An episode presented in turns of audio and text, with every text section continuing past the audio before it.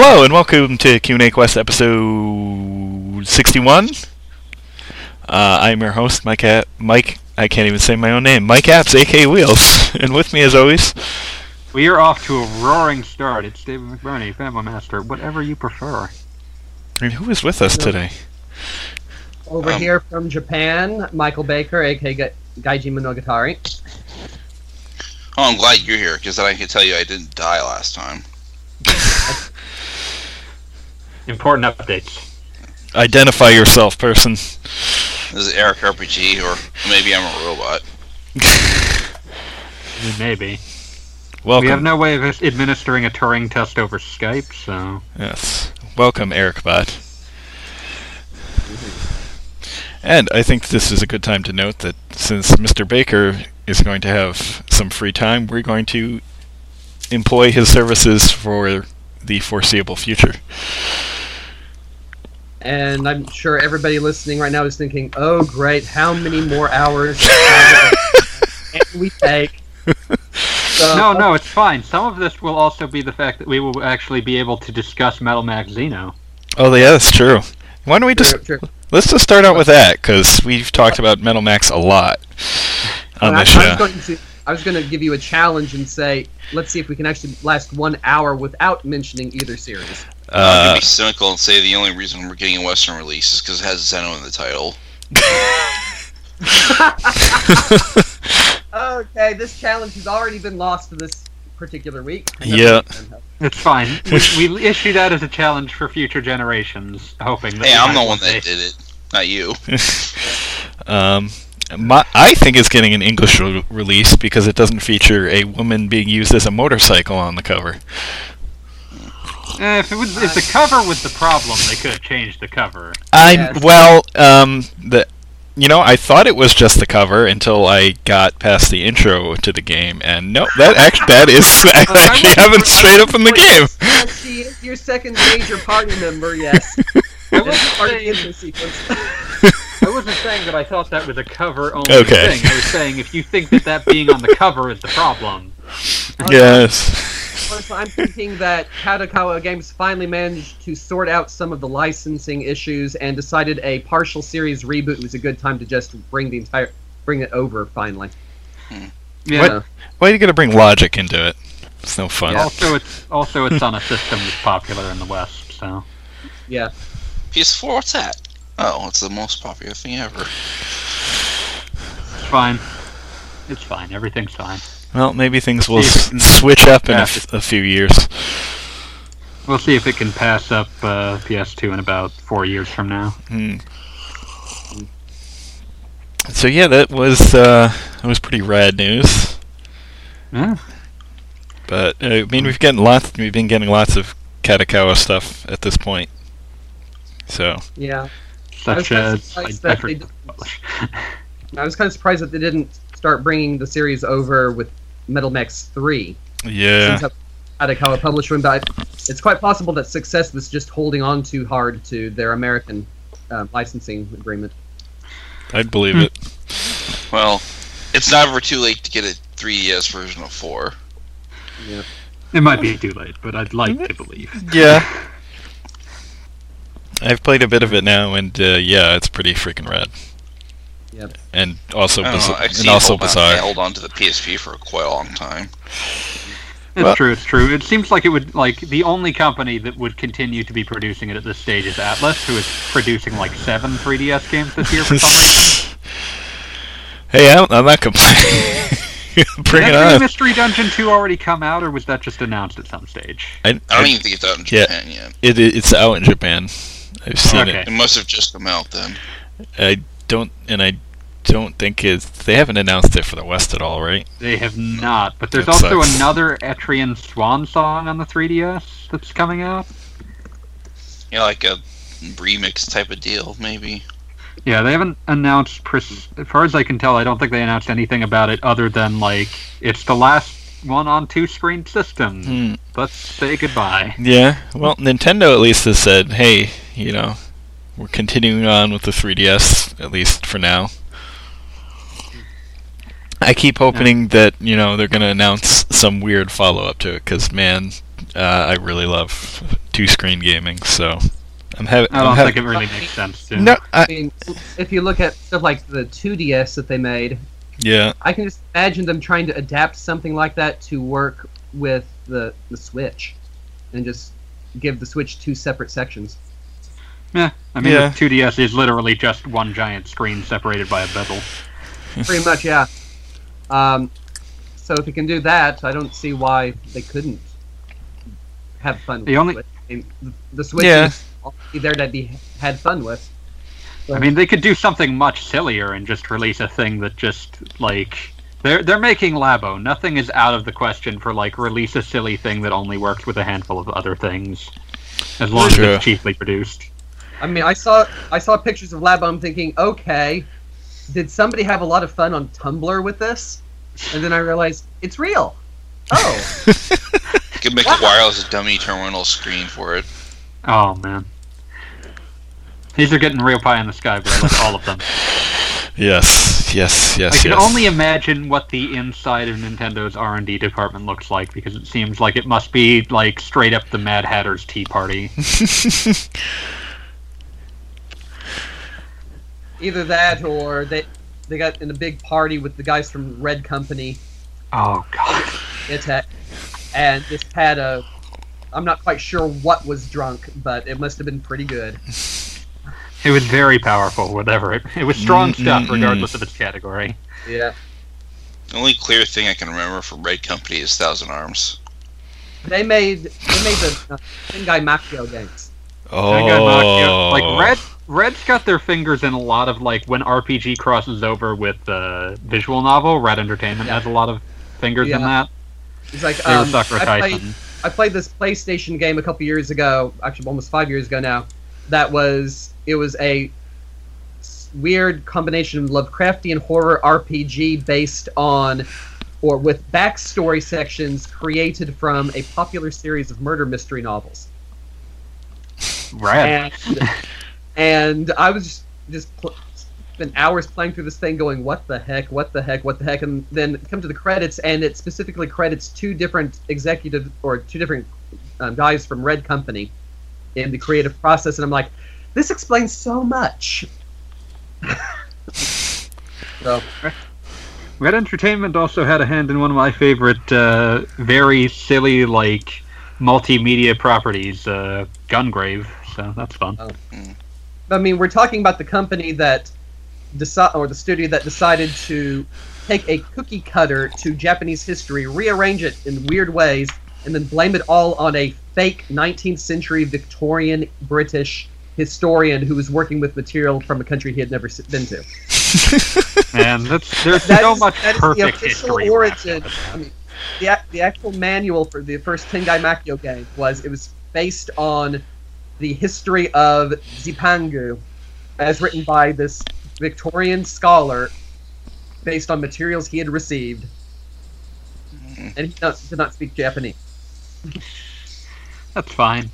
I'm Yes. sure. There's another I'm game sure out there good. that is very nutty, similarly called uh, Mystic Ark, where the first world you go to is a world infested by cat pirates Wow, in a desert. Like, I'm into that. I mean, cat pirates. I, I can think of like three or four games with cat pirates. And then the second world, well, I'm only going by the LP I'm watching, but the second world is a bunch of people who are living inside fruits, That's a good. giant point. fruits. I think I've played a game like that too. Oh wow. And I'm just looking at the list of things that Red Entertainment got involved in, and it's just like here's a Japan-only Xbox game called Nude Ultimate Natural Ultimate Digital Experiment. Okay. Oh, okay. Mystic Ark was published by Enix, so that explains a lot right there. It's named by Produce too. Yes. Oh no, I mean, I'm just thinking Enix had a reputation for some very interesting publications, and It's, it's technically a spiritual sequel to Elnard or S- Seven Saga. Oh heavens! well, I played Brain Lord. Oh, Oh, Brainlord. I vague, I know I beat that game. I cannot really remember what it was about, but I remember playing it. I got wait. to like maybe the second area, and then I got lost because the puzzles got really difficult. For true brain lords only. I, thought, I mean, I don't remember actually having that. I mean, I remember Lufia 2 having much better puzzles, so Yeah, and hmm. better graphics. I'd believe it. Okay. No, I'm Alright. actually gonna look up the comments list from the last episode just to see what we had. yeah, It's then important that someone actually look at them. yeah. Well, I have it up. I have it up right here, and I've got our first comment ready to go, which is from Mr. Budai, who says best RPG, meaning in 2018, will be either Dragon Quest XI or Monster Hunter World. Uh, and he says Breath of Fire 3 and 4, which has a beautiful battle system similar to Final Fantasy X, are better than any Saga game ever made. So the these the blah blah blah blah no. Um, I will fight you. I actually I think that was my quote too. Was those are fighting words. Fighting words. However, I need to figure out how I need to figure out if Breath of Fire three and four are available on PSN so I can put them on my new Vita just to see it. They- I they three and are. available in on PSN, both in English and Japanese. So and then I have to figure out exactly which language my PSN connection is in. Um, I don't I don't remember if I said it for Japanese or English. I'm about to, yeah, like I own four, and I could probably get hold of three fairly easily. I feel like this this feud has gone on long enough that I need to put this to the test. Yeah. But I mean, he's also setting them up against the Saga series, so it's very much trying to compare apples and let's let's find what's the weirdest fruit we can think of. Akebia. Okay. Uh, I don't I'm not even- going to try to defend I don't even three or know what four, that but I am going to say that they're they're enjoyable games. So yeah, the perfect unremarkable ones. would be the apples, and Saga would be the Akebia fruit. Have you ever eaten that? what what on earth is that? It's a Japanese fruit. It's actually called ake- akebi in Japanese, and um, it's this purple pod with this translucent jelly-like stuff with seeds inside it. Hmm. and it is quite tasty. It is difficult to eat, and it looks really weird. It sounds really weird. Yes. No, one thing I will fight wheels on is that I think Sundered is a terrible game. Oh, You think what? Sundered. I don't even know which game that is. Uh, it's a Procedurally generated English. roguelike.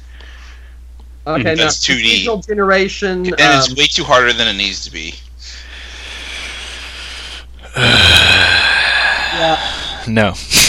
I was gonna say you had me at procedurally generated. I'm like, um, It's not. could be good or it could be bad. It's not really procedurally generated very much. I was gonna It's say lightly Children of procedurally generated. I'm thinking the last procedurally generated game I played was technically um, Children of Mana, which mostly looked like it was procedurally generated, even when it was set. And that's My not biggest the way problem it- is the game has like random battles, but instead they throw entire hordes at you, and Oh, it just gets yeah. ridiculous. it gets really. ri- I mean, one the playthrough playing through one half of a region up to one of the checkpoints can mean like 200 enemies killed. Ooh. Yeah, it gets really weird. Or not weird, just really long. Not to mention there are technical issues that can interfere with gameplay. I never actually had any technical problems of that sort, but it's it's one of those games that was definitely designed with multiplayer for multiple owners of multiple cartridges in mind, and there's no way it could support the fan base for that. So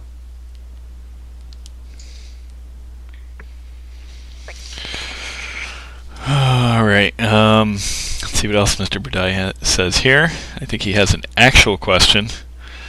Uh, do you feel video games will ever be respected on the level of mu- movies and music? Video game award shows are not seen on the level of the Oscars. Do you think this is fair because of the nature of games? Sh- should games be treated as a more serious art form? Are games more juvenile than movies artistically? Well, I Hmm. mean the game. I don't think one, being at the same level as Oscars is actually a good thing because the Oscars are a joke. Yeah, I'm that's, thinking that's any major award show. most of the games I can think of that were made to be like seriously artistic kind of things are not the kinds of games that really succeeded because the audience for them is so small. Mm.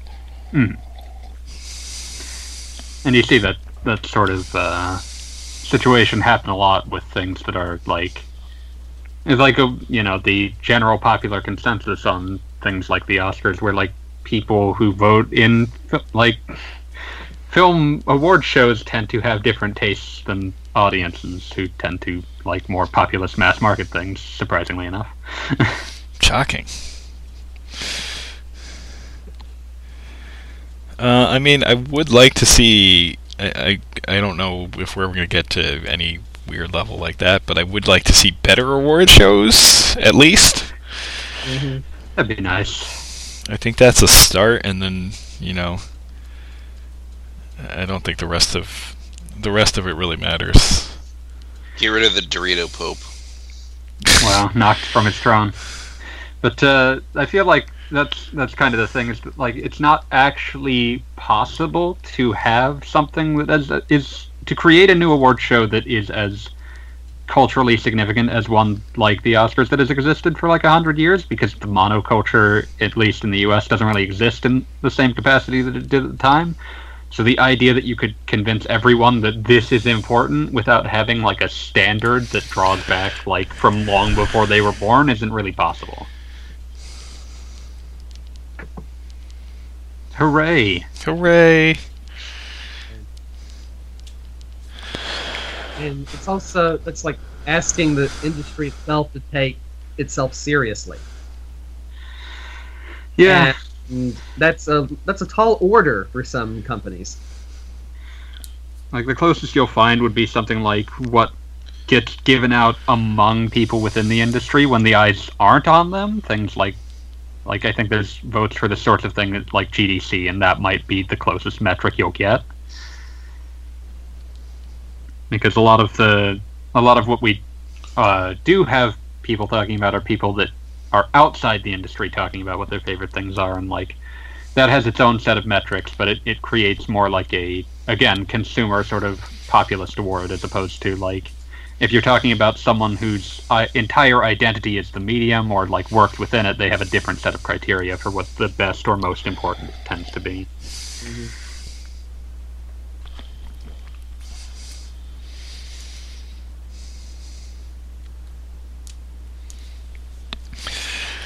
Any other thoughts before we move on to the next question? Mm, I did get recently to watch uh, Devilman Crybaby, and it's a fantastic show. I don't know what that It's an is. unrelated thought, but it's a good one. Anyway, uh, Budai's next question is: What is the most apparent the game was obviously cut in plain content or unfinished that you can think of off the top of your head? Something other than Final Fantasy 14 and 15, which I assume he means the original version of Final Fantasy 14. yeah. So I'm, I'm going to add. down. Let's leave out Saga on this one because otherwise we would be taking up another hour discussing. Yes, this is true. Is Uh, Xenogears cheating? Well, my, my first thought was actually Secret of Mana. Oh yeah, Yeah. there's huge gaps Um, in it. I mean, when you're talking about missing content, there's usually either two reasons: one, they run out of money, or two, they run out of disk space. And Secret of Mana had kind of both involved for a bit, but it ended up with like almost all of the connecting tissue in the third game's third act being left out, which is why you end up with the Imperial Capital. You have Tasnica, you've got the Golden City, Mandala, and the Sea of Stars, and literally nothing connecting any of them. You know, It's just wandered there. It's fine. Yeah. Well, the game basically becomes open world at that point.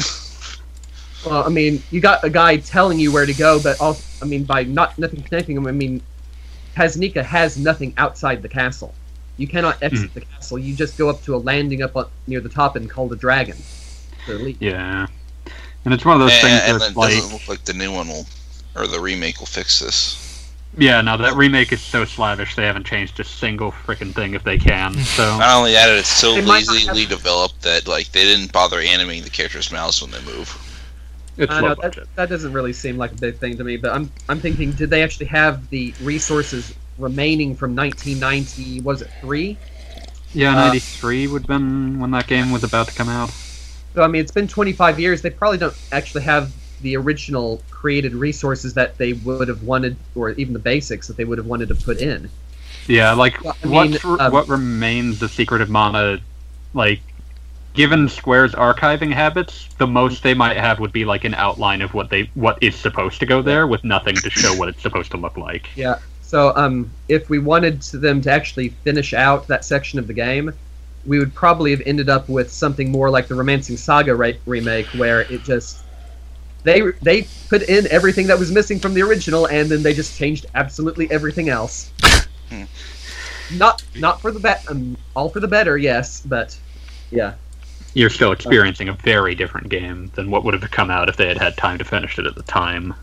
and it's not a bad thing in that case. But for Secret Yeah. of Mana, I would think that it might have changed the core game into something unrecognizable to the to all the fans, and that would have killed half of the reason to publish it in the first place. hmm Yeah, because a lot of the reason this remake exists is just to remind people you liked Mana once, maybe you want more of it.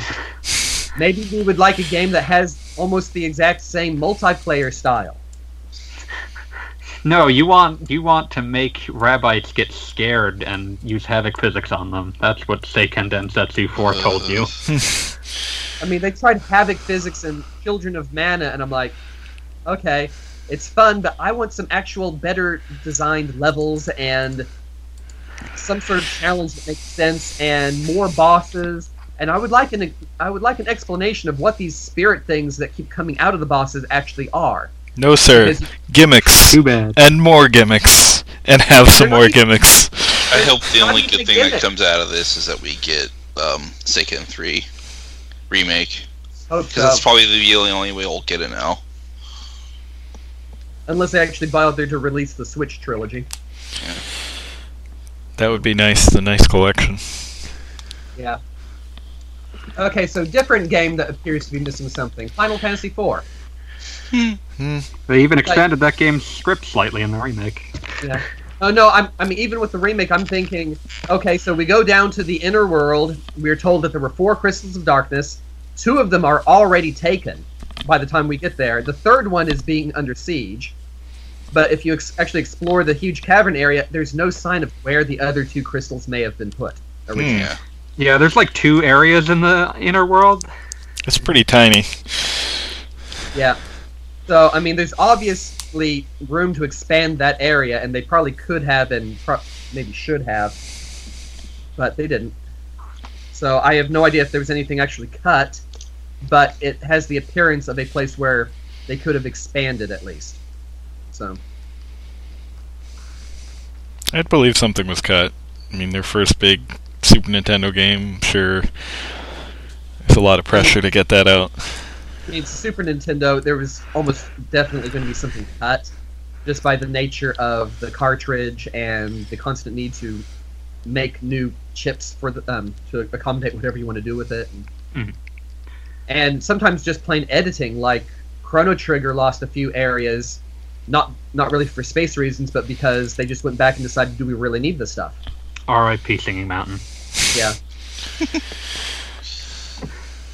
But like that's that's a I consider that a good thing. Like that doesn't feel like Yeah. missing content. It's just them being very smart about like Chrono Trigger is so beautifully paced and part of the region. Oh, yeah. They looked at something that was basically finished and were like, we don't actually need this. It makes the game worse. I mean, technically, that does count as removed content. It's just removed for the betterment of the game.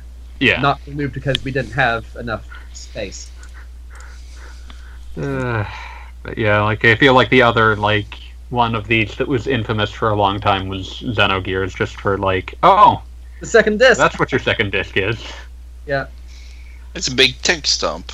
Yeah. It's even it's even better when you look at what actually did make it, like what they did actually have finished, because it's stuff like, oh, you managed to managed to keep this in there, did you? It's like it has a Voltron parody halfway through there. Yeah. And So- we made we made the the lolly that could transform her body older.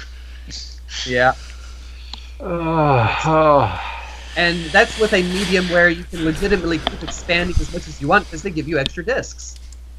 I was a really big fan of like when I think it was it was someone had tracked down like Takashi Tezuka for dis, for uh, discussion on that, and they like asked him, "Oh, did you, you know, was the game not finished?" And he was like, "Well, no, actually, the game, like, they gave me the option of splitting the game in half where disc one ends, or just, you know, trying to finish what was done, and I chose that. I chose the latter in case we weren't allowed a sequel."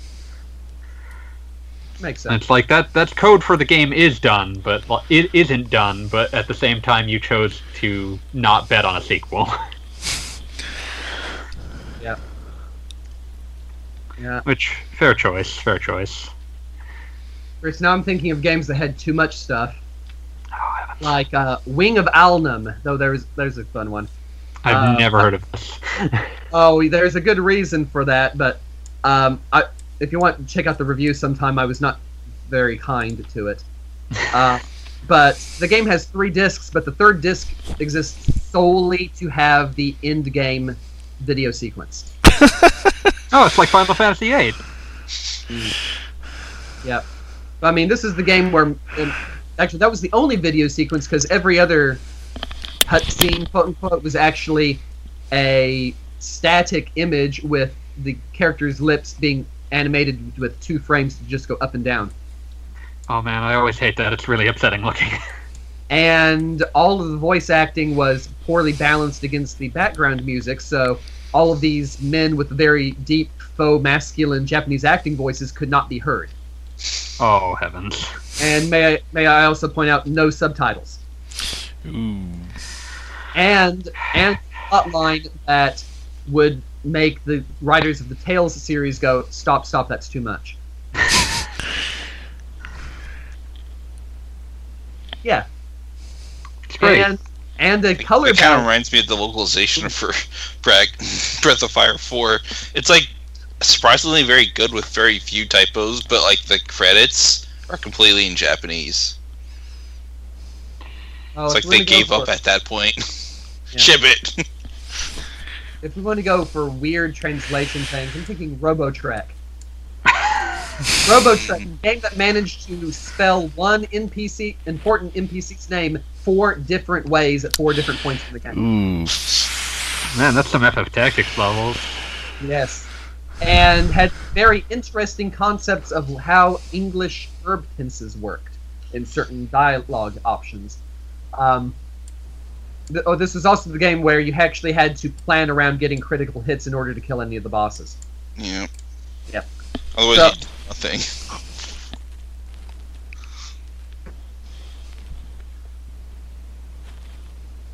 Hmm. What were we talking about again? Yeah. Do we have any other ideas of things that have Uh, obviously giant swaths of missing content? Um, let's see. Oh. I Oh, feel like I'm there's sure- something on the tip of my tongue. Um, oh, okay. Well, one game I played was Moon RPG Remix Adventure. Oh heavens. there were there were a couple areas that were definitely taken out of the final product, and some of the NPCs associated with them actually show up in certain scenes. So, but I mean, the entire game is bizarre beyond imagining to begin with. Um, see what else? Uh, Ni no Kuni, the PS3 version. Oh yeah, 'cause, like Uh, both of them have different Yeah, like second chapters or something. the third act for each one is quite different. Um, I mean, they kept the, the three same three bosses in the PS3 version, but Mhm. they took out two thirds of the plot. Literally, there are three bosses guarding three different MacGuffins. One of them still has its plot intact. The other two do not have any of their plot remaining. One of them has been moved to a different part of the map, and his old area is now the pirate's base. So you choice. miss out on, you miss out on all of the fun heck? moralization that boss to begin with.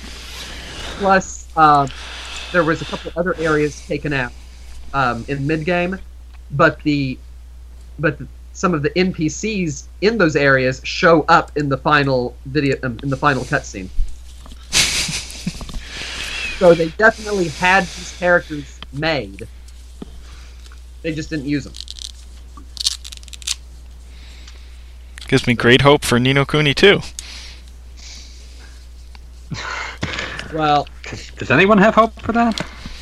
oh, I've got some hope because they're not trying to um, alter a DS game into a PS3 game. True. but I also have a little bit of apprehension because of their um, track record with innovating new battle systems. Mm. So, so Ni no Kuni DS actually had a fairly nice um, turn-based battle system with attack formations. So, Yeah, the PS3 one's a complete mess. So Listen, just give me Yokai Watch 4 on the Switch, and, you know, level 5 can make whatever the heck else they want. I don't care. oh, speaking of level five making stuff, um, up here on my internet browser, I see our uh, site has um, level five advertising again for Japan. Hmm. I told you that about the Twin Wheels. Uh, apparently, level five has um, licensed out the Little Battlers Experience IP to DMM Games, and they are making a um, well, Bishoujoka, um, a Ow. reimagining the char- um, the robots as uh, beautiful young ladies in battle armor. Mm. I won't pretend I'm surprised. And let me guess, it's like Concolan, but they also lose clothes. Apparently not for the losing clothes mechanic. Shocking. I Give mean, time. it's it's still level five. It's in DMM. It's not compile heart. True, true. So. Hmm. That's one thing they did with like um, uh, Medabots, and it's like you ruined Medabots. Which Medabots? There's a Medabots game It was like called Medabots for Girls, but it's really just an excuse to do clothes losing mechanic. I was gonna say, Wow. girls' mission is uh, Yeah, that's what it was. that that one's uh like a battleground game. Like you go run around shooting each other. I mean, it's like Medabots Duel. Um, way back when. Okay, I I didn't realize it was that fan servicey. Yeah. So I, I still have to get through Medabots eight eventually. I've There's got always it. more Medabots games than I'm prepared to believe. Yeah, I mean we're up to nine for the main sequence series. They just put out the re put out the remakes or the ports of the first five on 3DS, which I'm gonna try at some point just to see. And These games ever get localized again? Who knows? Probably probably, not. but I, I would like to try and pick up a copy of the Game Boy Advance game in English at some point because it has to be cheaper than getting it in Japanese. I would hope. well, it's to- on the Wii U shop channel, I think. well, I don't have a Wii U, and um, That probably isn't changing anytime soon. and I have uh, family issues with actually getting enough TV time to use any console. Mm. Fair. That's why I'm eventually considering getting the Switch. I decided to get a Vita just because, hey, I have three has series that I always want to try and play, and all three of them are going to the Vita now. So, amazingly, even if even if Atelier is apparently going bad this particular generation, Yes. Okay. Yeah. This, is- this is something I've just heard, but Hyperdimension Neptunia Rebirth is coming to the PS4. that's not a surprise to anybody, I would say. Well, they have a PC port. It probably wouldn't be that hard. Is that like I- the, was that the remake of the first game? Yeah. Oh, that means that's it's just beginning. They're gonna do it all over again first game? PS4. Now you're reminding me that I've got Moero Chronicle on Steam that I really should try and play for a deep look at some point because I might have promised Mac. Um, Define should. I, Well, I know uh, I have to, well, 'cause- should as in should I play this? I will probably re- really regret it. Mhm. Yeah. Don't don't don't hurt yourself, please. There are people on this podcast who care about you. I'm thinking, is this the one with the with the cute little seal that steals the divinely enchanted underwear? Yes. Because I I know too much. I know far more about these games than I should have, just because I was the only person covering them at any point in, on RPGamer's site, just because half the newsies refused to even touch them. for good reason, but I really needed material for Japandemonium. I'm sorry, someone has to play this. Yes. I don't know. I, did we ever get official reviews for the um, final Mega Man DS series? Uh, I don't think so. I don't think we ever did. Maybe I should do it. Take a bullet, please. like I got People- two, I just haven't finished it yet, and I still remember need to one- play three. I remember at one point people dashing themselves against the rocks trying to review uh, Record of Agarest War. Uh, I don't, hate, I don't hate the Star Force games. It's just the plots. Oh, yeah, it's it's a thing. No video game plot will ever surpass that time that uh, you hacked a meteor. Or or played a tournament before then. Yeah, for some reason. I know that really reminds me of Medabots. Um, actually, that reminds me of Chocovator too. Not to mention that the five had this weird uh, sequence where you did the underpants dance, or was that six? I can't remember now. Earth. I still feel like uh, my Go Go favorite. type it in. It, there's a YouTube Okay. video that does. If does I the type in whole thing. underpants dance, you, Google is going to remember the fact that I type that I go do Dragon Quest searches regularly, and it's just going to show me Yangus doing the underpants dance. Well, you have to go to YouTube look for that thing. Uh, Did someone mention Agarest War? I did. They never It did was it. me Why? Never- because it's horrible and it still scars me. Oh, if it, you think it scars you, man, you should talk to Mister. Would it scar you worse than playing Mugen Souls, though? Mm, I haven't played Mugen Souls, but I sure play like. There's nothing to say about Agarest War. Even if you finish it, nothing happens. There's nothing to say about what is happening. Oh, our our colleague Mike Moehnke has a lot to say about it. Yes, but nothing is about how the about anything that the game did other than be awful. It's true. It's quite true. I know. I Even if it were executed competently, it would never rise above trying to be as mediocre as possible. I think the going- worst going offense to the game could Souls, I'm- do is being called Record of Something War. Well, Yeah. that reminds me of Record of Lodoss War, which is a much better thing.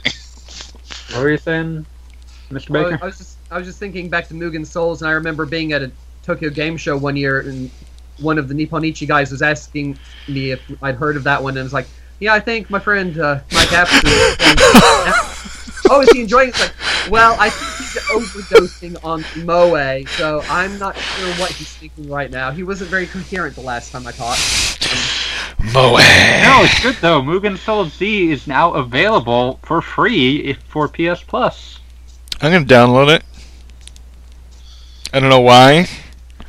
The Um, mechanics in the game are broken, but they're apparently not as broken as the first Mugen Souls. Well, I'm gonna download it. I may need someone to do like a welfare check on me after doing so, but I'm gonna download it for the hilarity of it. Or I got to the point in the game where I couldn't just get by by not grinding anymore. Grinding that game is way too involved.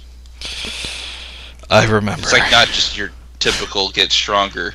It's like do this stupid mini dungeon and all these all these extra things. Get stronger. Well, that sounds like the original game.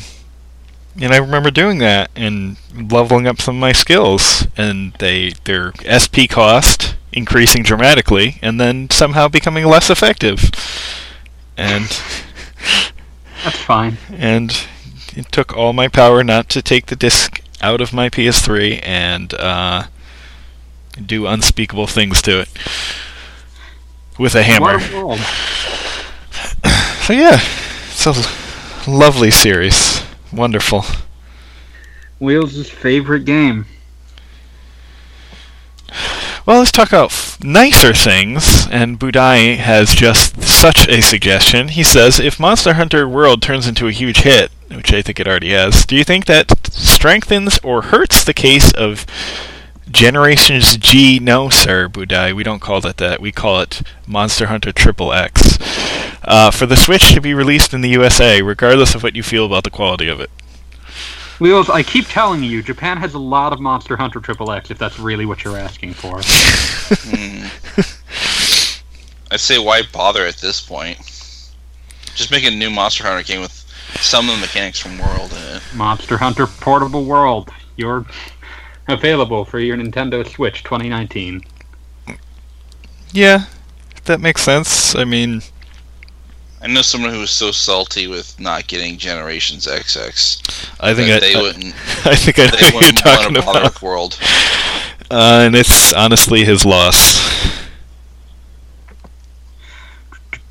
Because But yeah, I'm not even gonna bother with World until the PC version comes out because they'll fix everything by then. There's nothing That's broken. There's nothing broken, man. Yeah, there's nothing broken. It's but crack. could be better in a It's couple crack. months. Help me! I need help. I have Wheel, are you playing Monster Hunter World? no. I'm I'm, just saying all the titles come out and they'll refine the gameplay with uh, future title updates. no, I actually have uh, Triple X running on my Switch right now. I'm really, really concerned as to what that actually. Games entails. framework is almost guaranteed to work on my PC with no real reason to update.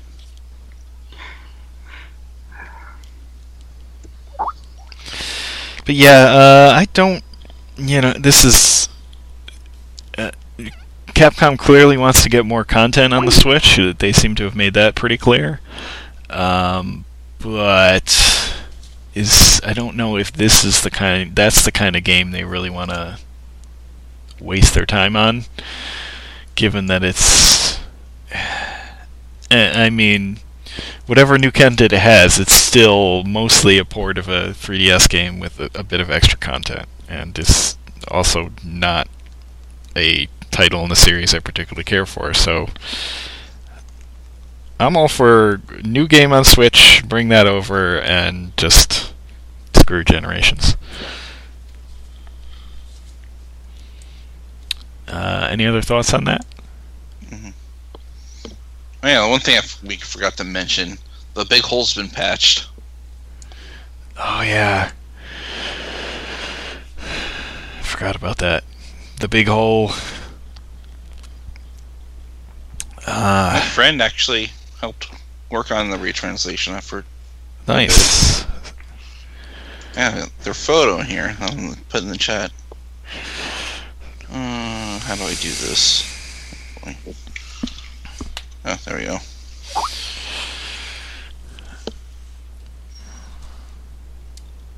It's in the special thanks section.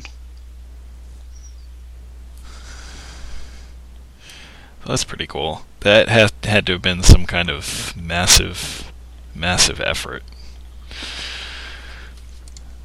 Shame about the PC version though. Ha ha. Yeah, I, I saw that, and yeah. Hey, we're getting the patch. PC version delayed indef- indefinitely. Ugh. Mm, I think they even hired Durante with some of the help there, but I think like it was too broken for him to fix. Oh, jeez.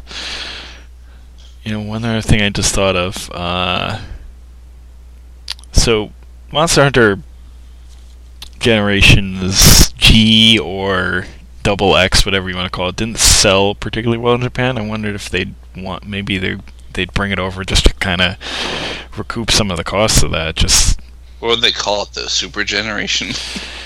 I don't know. Uh, Um, Generations Ultimate, nah, it doesn't doesn't really work. Generation Plus? I guess. Um, or for Rona, why not? yeah. And from what I hear, it's like almost the exact same game with just like extra content. Yeah. So it's like it's virtually Soul Edge version 2.1.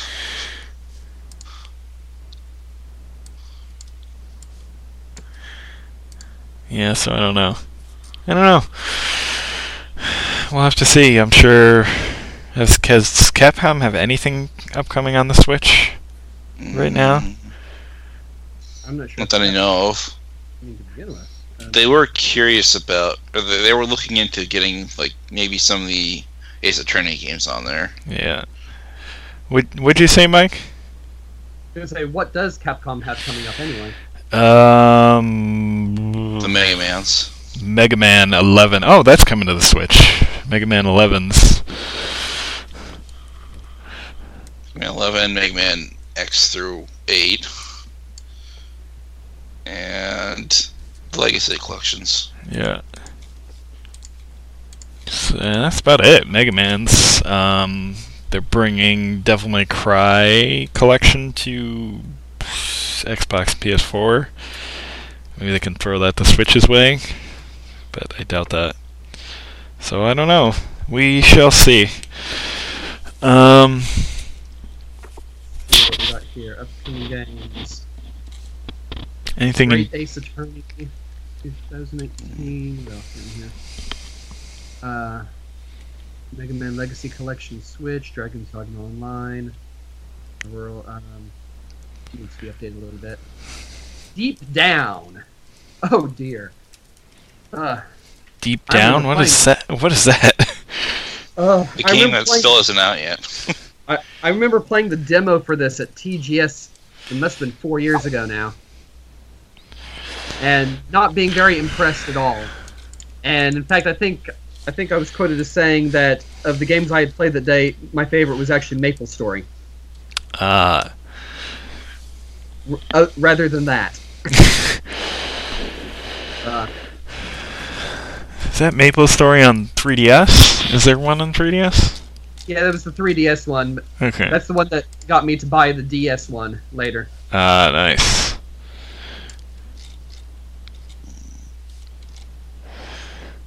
There is a game I did get to play recently for review, and it's called uh, The Longest Five Minutes. Is that any good? Yeah, it's it's a good game. It's like it's more of a visual novel with like RPG interactive segments thrown in. Oh, canceling my pre-order. The whole conceit is that the main character has forgotten why he's fighting the final boss. You, you said the trigger words to make me cancel my pre-order. No, don't. Well, there's enough RPG there, but it's like I don't know, man. it's basically a visual novel. Uh, I don't know, man. So wait for review then, Wheels. I mean, I'm It's like Actually, the different I- endings are based on the choices you make during that fight.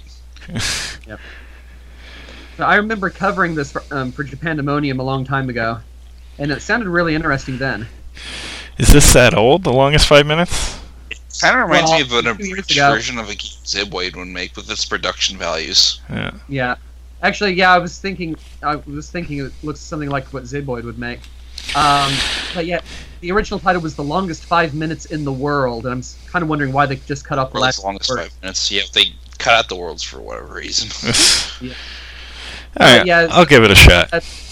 So yeah, in the final battle, the hero gets hit by something, and he just gets a massive case of plot-induced amnesia, and they've got five minutes for the Uh, for the big bad guy to charge up his final attack to help get him to remember what's going on. Sounds like a well, the goofy reason concept. he forgot is in the story, but you have to play to Yeah. find that out. Yeah. All right, I'll give it a shot. Give it a shot. I always like It's to try fun- weird new It's a things. funny concept, at least. So basically, like whenever you go to a memory, the game just pre-arranges your party for you, so your levels don't carry over. But any levels that you earn in the RPG segments are called re-experience, and they make your character stronger in the final fight. Hmm. Interesting. Yeah, it's it sounded like one of those like let's play with the structure and deconstruct the RPG type thing that actually a lot like the game I was playing recently, Yushishisu, which does something similar to start at the beginning bit or starting at the ending bit. Yeah. Yeah.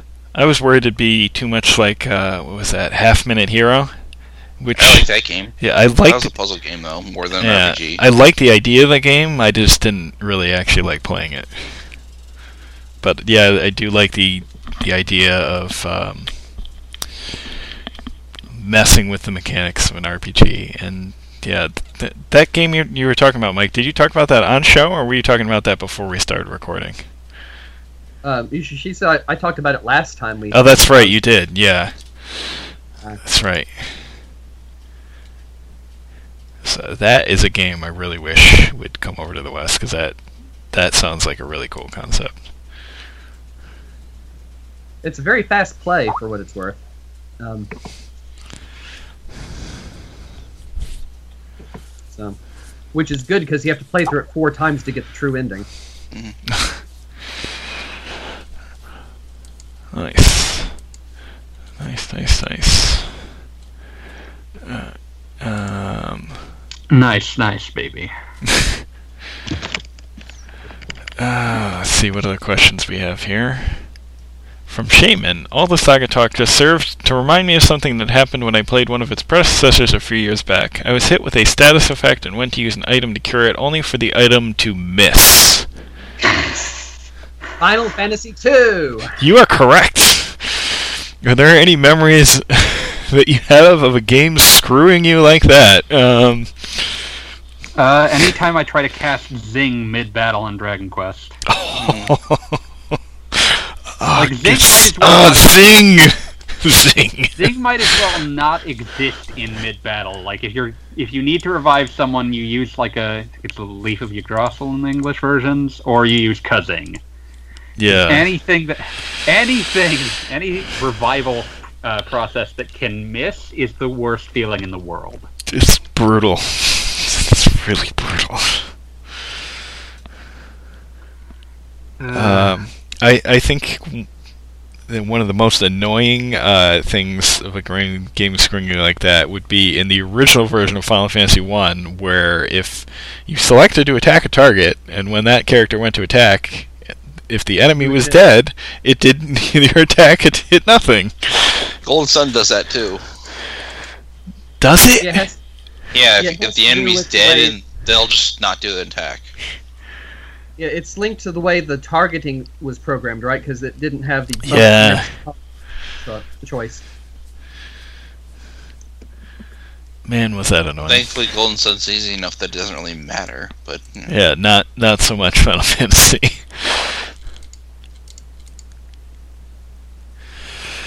Uh, trying to think of any other examples like that.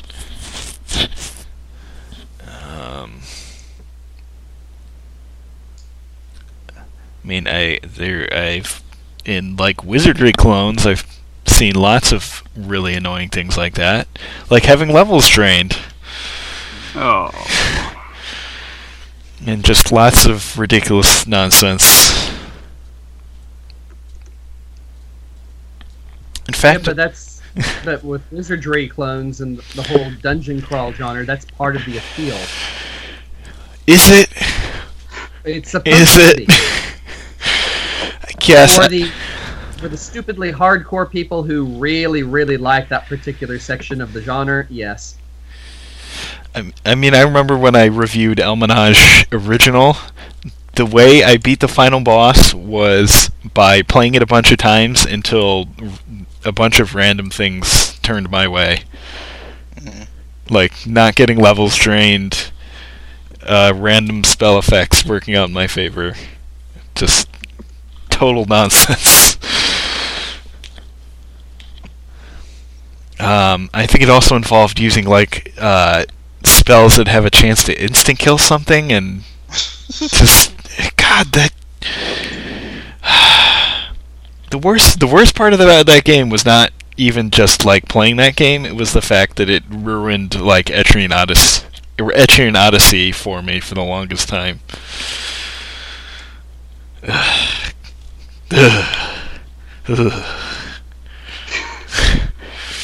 you gonna be okay there, Will? Oh yeah, oh, I'll be good. I'll be good. Anyone else have an example of a game ruining things for you? Sure, I've got a lot of real bad examples, but I was gonna say most of the ones I can think of were platforming games.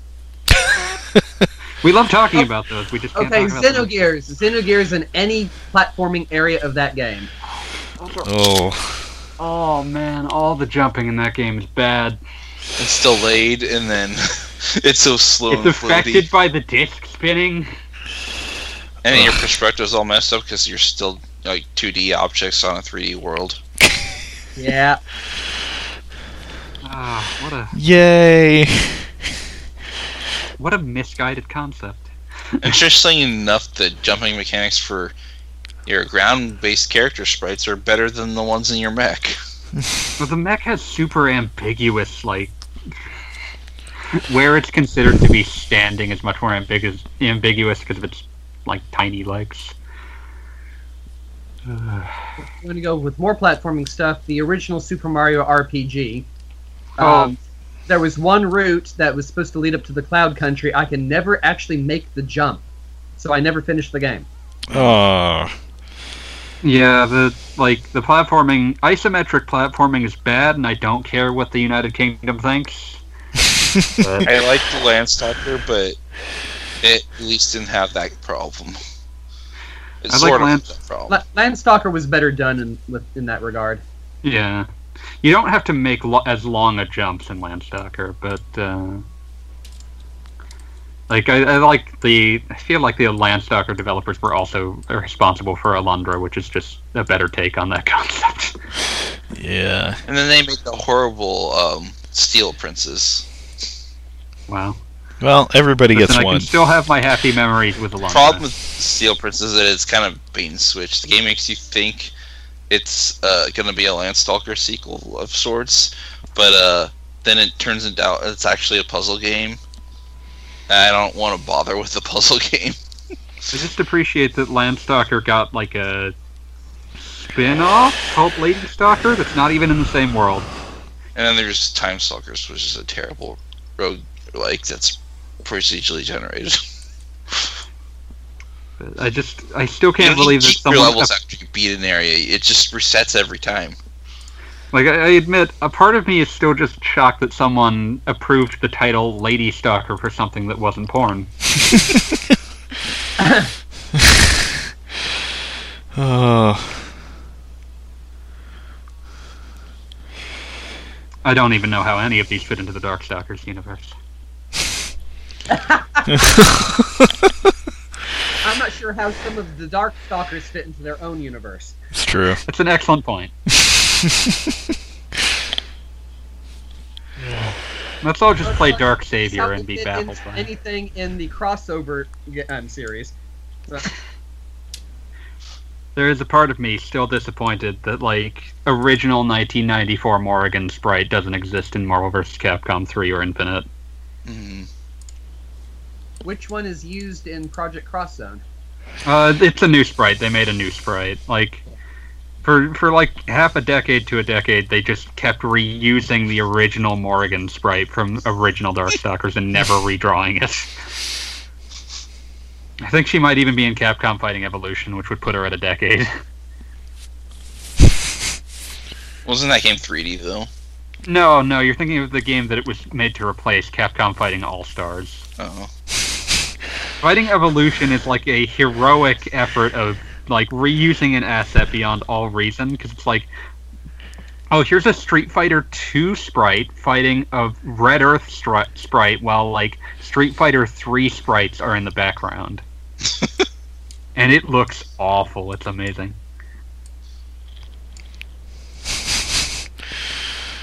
Oh my god. Sorry, uh, bad trivia occasionally vomits forth out of my mouth unprompted. This is not bad trivia. This is entertaining trivia. Lie. Part of the existence or raison d'etre of this podcast. It's true. Yeah, kind of. Takes a certain kind to want to be able to well forth this information. Good things that will be happening this week will be um, Dragon Quest um, Builders on Switch. Oh yes, Builders. us, build. Oh, oh man, and then read a followed by uh, Radiant Historia in the following week, and then Bayonetta 2 at the end of the week. yeah. Oh man, it's the ruinous month. I was gonna say I, I wasn't that interested in Radiant Historia Perfect Chronology because I liked the original, but I didn't I didn't think it was paced very well because the battle system isn't suited very well to random battles. Then I read a preview. Oh, one of the difficulty modes just makes it so anytime you preemptively strike a random battle, you don't get in a random battle. Hmm. Hmm. Is that the Like- easiest difficulty? Yeah, I presume it's the easiest, but I think that's the primary thing that it changes. Is it just makes it so, oh, you can essentially skip Play on battles. easy then, because I've already beaten the game. Yeah, and it's just like, oh, I can relive this story I really like, but not have to do the thing that breaks its pace and makes it a very slow. I don't hate the battles either. I like doing the battles. Yeah, I, I like the battles, but like, I get tired thing- of doing them after a while.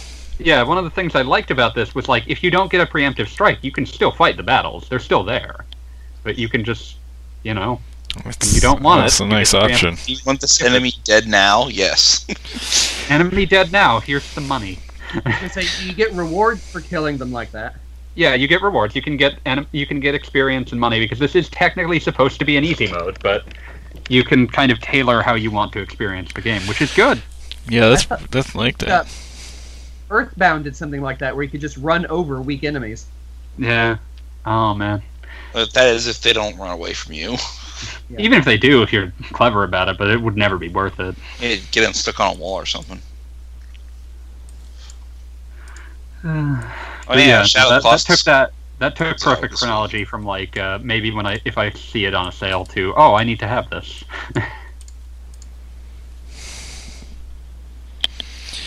And the voice acting is nice too. I played the demo. yeah, there's a demo the of it other on the day. English eShop. There is, yeah. Is that they data transfer over? I think so? Yeah, I think it does actually. I think I'd read about that. I mean, you can save I say haven't had bad luck with getting code from Atlus, but thankfully, uh, one of the right on one of the sites I write for got code, so I could do it. And stuff. nice. Yeah, the, Speaking of demos that transfer save data, I have a very important thing to talk about. Oh, what? the drag. Yakuza 6 got delayed in English. Oh, But as compensation, this month there will be a demo for the PS4 that the save data from it will transfer to the final game. I wonder if that's Sweet. shipping problems or technical issues. Uh, I believe it's it to me like it read very much as uh, we failed the certification because delaying a game three weeks generally only has one explanation. we had to start the certification process again because it failed something. well, it's a good thing I have a backlog of Yakuza games. You play them. You can't see it, but I'm shaking my fist Still directly into my play. webcam. Kiwami. I, I I'll get, I'll get around to Kiwami, but I'm not too concerned about playing it before six because I've played the original. I'm not. Uh, should I be concerned about playing any of the others in the meantime? The thing is that Zero, try. Kiwami, and Six form kind of a loose trilogy. Like other things happen in between them, but like all of the sub stories that Yakuza Six references are references to Kiwami and Zero's sub stories. So like if you if you met Pocket Circuit Fighter in Yakuza Zero, he's one of the people that shows up in Six, or like Also, also I want to know: is the baby Kiryu's or is the baby Kiryu's um, niece? it is his uh, adoptive daughters. Oh. It's weird to think about that because it's like, oh, I remember playing Yakuza 1, and she's like 11. And it's like, oh, by this point in the timeline, she's like 21, 22? like, her having a kid isn't actually weird. it just feels like it should be.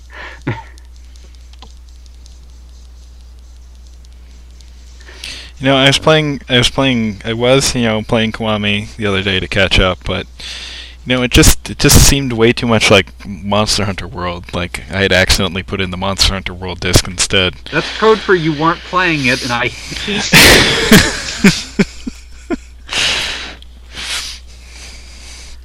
I can't actually get mad at you because I know that like this is a sickness, but at the same time, like, Well- please, I will use this tiny limited platform to say, please purchase Yakuza Six. Well, I thought you'd be happy that I, I my Destiny time has been reduced. It's true. This is less obnoxious than your Destiny time. Uh, at least you're not playing Monster Hunter World while we record. No, I am playing Hearthstone though. But I Yeah. know that. I assume that at all times. Like after a while, just, uh, I just had a, a random memory flashback going to the unfinished content Mhm. question way back when, if we, if you don't Yeah. mind. go for it. Uh, so this is about 17 years ago. I was on, I was a regular on the old World of Nintendo forums, and there was this guy on there who claimed to have a beta copy of um, from Ocarina of Time, like a, a beta build or something like that Mhm. um, that he had gotten through an uncle who worked in the games industry. And so he was talking about all the random things that he was finding while he was trying hard not to get the game to crash. uh, yeah, and apparently, um, well, again, according to him, they, um, well, first of all, the Forest Temple had a different boss originally. Huh. It was um, it was supposedly it was supposed to be or supposedly it was a giant Poe ghost boss to match the the different portraits on the walls that you had to shoot out for that level. Huh. I And then the actual the boss of the actual release of the game was Shadow Ganon, Yeah. and again supposedly Shadow Ganon was intended to be the boss of the Light Temple level, which doesn't exist in the game Hmm. as it's um, with the premise being that they just didn't they ran out of time or money or space or something probably space because it's the Nintendo 64 Yeah, I believe space. and so they just cut out one of the temples as a level and just had its elder talking to Link at the very beginning and saying mine is my temple is still safe somewhere and far away Yeah, that is essentially what Rauru tells you in, uh, in Ocarina of Time. Yeah. Does it does remind me of like I'm not sure how much is at, like if you look at pre-release footage of Ocarina of Time, it's a game that went through a lot of very different iterations on what it was going to be. And one, uh, it has some of my favorite like cut content. The game doesn't feel like it's missing content, but it does have like obviously changed content. Like one of my favorite things is that like the the town, the castle town in Ocarina is essentially like a you you know it's essentially just a giant JPEG that you're roll, you're spinning around to see in some sort of weird panor- panorama. But uh, like there is footage of the game back when Castletown was an actual town rather than that. Just stuff like that. There's a lot of interesting missing content, and like if people are to if, if like assumption is to be believed, like some of the like the ice cavern may have originally been an actual dungeon rather than just the mini thing that it became, but uh, which is something I'd believe. But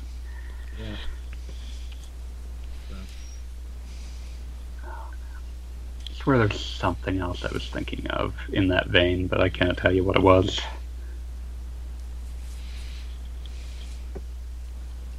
Uh,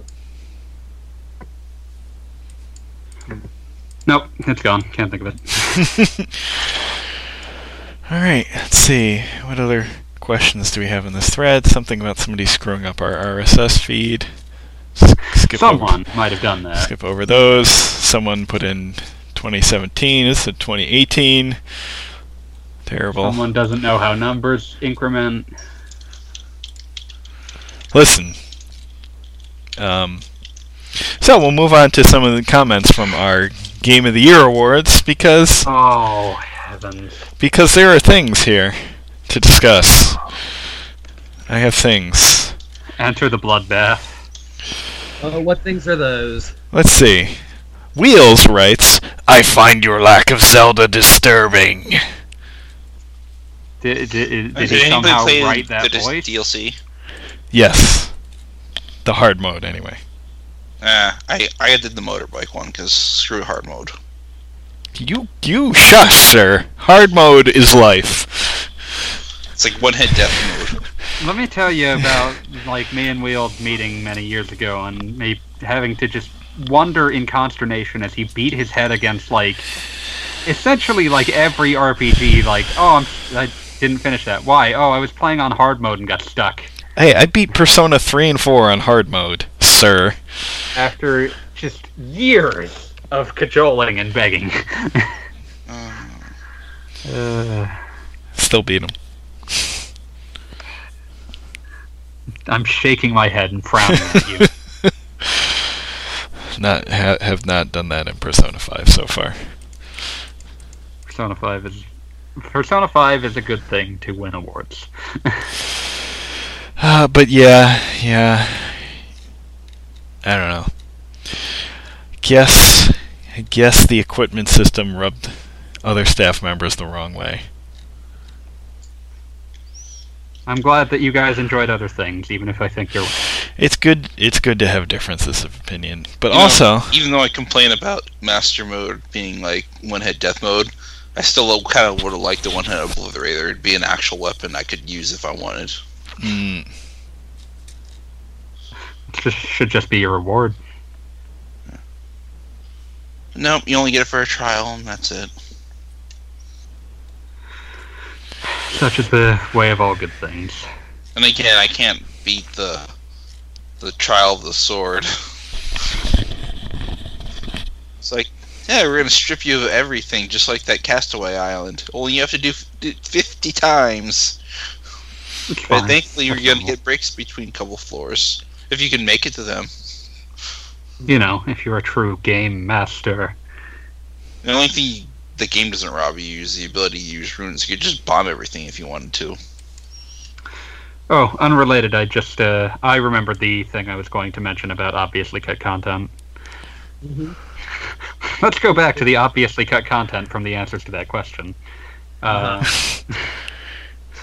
but uh, I remembered that like there are some there are a handful of Western games with uh, content so obviously missing that like various developers went and modded it back in.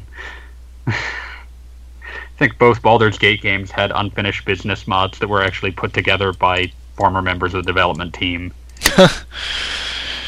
and uh, there's also uh, BioWare's further game, Jade Empire, which has just a giant. I think I've mentioned this. There's a there is a gate in one of the towns in that game that's just a giant gate, and it's really big and imposing looking, and it seems important. And if you try to a- interact with it in any fashion, it just says this gate will never open. And what? it's like, buddy, I'm convinced that at some stage that gate was probably meant to be opened, and it was a very integral part of this town's ar- architecture. And then you realized you didn't have anything to put behind it because you had to cut whatever was behind it. And then suddenly you couldn't remove it, and you had to acknowledge that the player was attempting to interact with it, but you didn't want to make them think that they were missing something. So you just put in the most obvious response this gate will never open.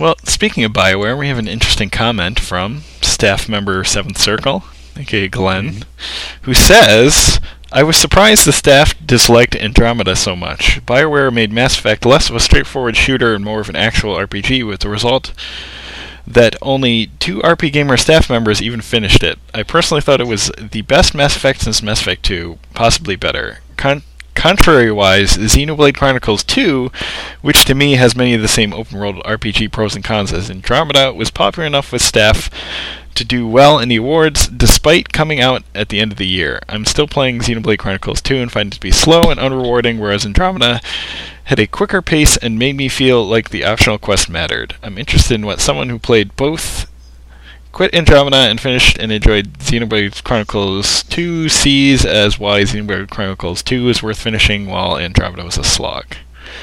Come to think of it, Breath of the Wild was in a similar boat. Zelda became more of an RPG. Uh, I don't really agree with that, but and less liked by RPG Gamer staff members than than the past games in the series. For me, it's the best 3D Zelda since Ocarina. Yes, sir. It came in fourth overall, so we did score it highly as a group, but the score was low for a Zelda game. Okay, a, Yeah, lot, a like- lot, a lot there to consume. Yeah, I haven't finished Xenoblade Chronicles 2, but I have essentially shelved Andromeda. And there's probably a. It's a death of a thousand cuts kind of game for me. Like, there's a lot of little things that I. Like, but I feel like the biggest is just that it doesn't really sell you quickly enough on what it's doing. Like, you get started and it does. It introduces a scope villain much faster than original than the original Mass Effect games.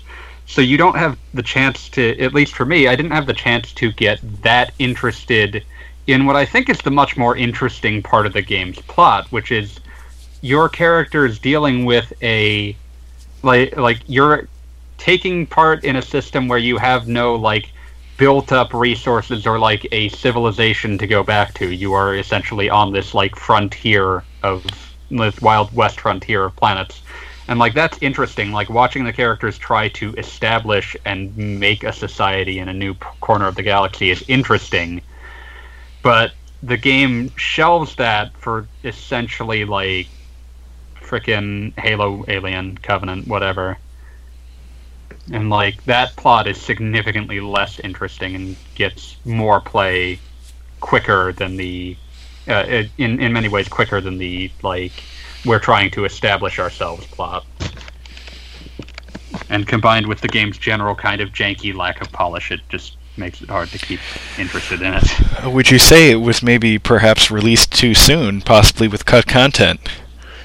Why didn't Why didn't you bring this up earlier and during that earlier question, sir? For killing the game. and Uh, then possibly killing the studio that made it. primarily because I haven't finished it, so I don't know what content feels like it's cut and what content just feels kind of bad. Uh, Like what we know about the like what we know about the game's development implies that it was in development for about four years, but like the actual game was made in about eighteen months because the uh, lead writer and director both left like eighteen months before the game came out, and it got yikes. Um, and they they had to rescope it down repeatedly because they were building the game around the idea of like procedurally like dozens of procedurally generated planets and that suddenly became entirely unfeasible because the tech wasn't actually working so in conclusion don't pretend procedural generation will make will make the be the magical content fairy that makes your game finish Like, how many games have found themselves floundering because the like the mind behind them tried to reach too far too fast?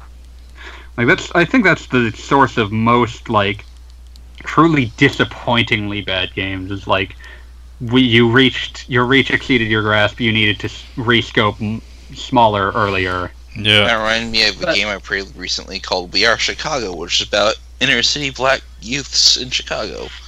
And it's set up like Heavy Rain, only it's way too ambitious for what they were trying to do on their budget because the game suffers from crippling technical issues that made me not want to play it Oh, anymore. yeah. oh yeah it's like- it's like, that at, I've got uh, a computer that's capable of playing Doom from 2016 perfectly on on like pretty high settings, and my PC isn't exactly the greatest, and this game's struggling. yeah I played a And bit it's of not the best looking game either. it was an interesting concept that's disappointing And like they could have taken the opportunity to do like graffiti or chalk uh, styled uh, info prompts like Heavy Rain does. Like they'll just put stuff that tell you how to do certain things, but like like based on where the the the text is coming. But they kind of just made it plain text. yeah that's probably just where their resources ended up being they probably had kind of limited ones but yeah one of those things you need to be careful about where your scope is Yeah. Stay within your budget. Game development is hard and tragic. Yeah. Uh, I was gonna say. They also pull the visual novel protagonist route that Japan most Japanese visual novels do, where the protagonist is silent and everybody else talks, which is something you don't want to do in a heavy rain style type of game, especially since they're their own character anyways. Now I can't get a feel for how this person talks.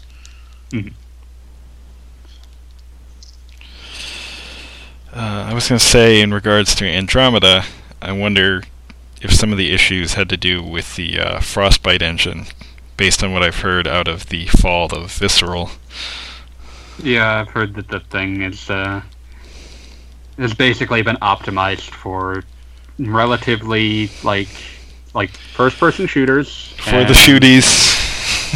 and like they've made some concessions for sports games because it's too important a portion to uh, it's too important to their market to not make a engine properly for but otherwise they they just haven't really optimized it for an- like I think BioWare will soon be three games deep into Frostbite and still trying to get it to work properly with what kinds of games they make. Uh, was was I'm worried um, the next Dragon Age will be terrible. was Dragon Age um, Inquisition on Frostbite? It was. Oh, I didn't even realize. Um, Yeah, it's uh, I don't think Frostbite is Dragon Age Inquisition's problem though. No. well, from what I hear, Inquisition's an okay game. At least it's not two. I like two better than Inquisition because it two is a very small and focused game, whereas Inquisition is like, yeah, let's just spread a Bioware game's worth of content over an Elder Scrolls style game, Hmm. which is uh, So this, this is the problem with this third game is that there's too much to do. Like there's too much to Not do enough and good less stuff. Yeah, there is less there is less discrimination between content that can be safely ignored and content that like, oh, you better do that and so you end up with a lot of hmm. So it's open. Yeah, I'm. I am running across. I am getting just destroyed by bears running across the countryside again because I forgot to do this quest, and now I have to. There's no fast travel. There is some fast travel, but not Uh. as much as you need. You mean you mean like somehow even less fast travel than the first game? Oh god. Well, the first game was basically like pr- was structured like a KOTOR, so it didn't need fast travel as badly because any given environment could only be so large.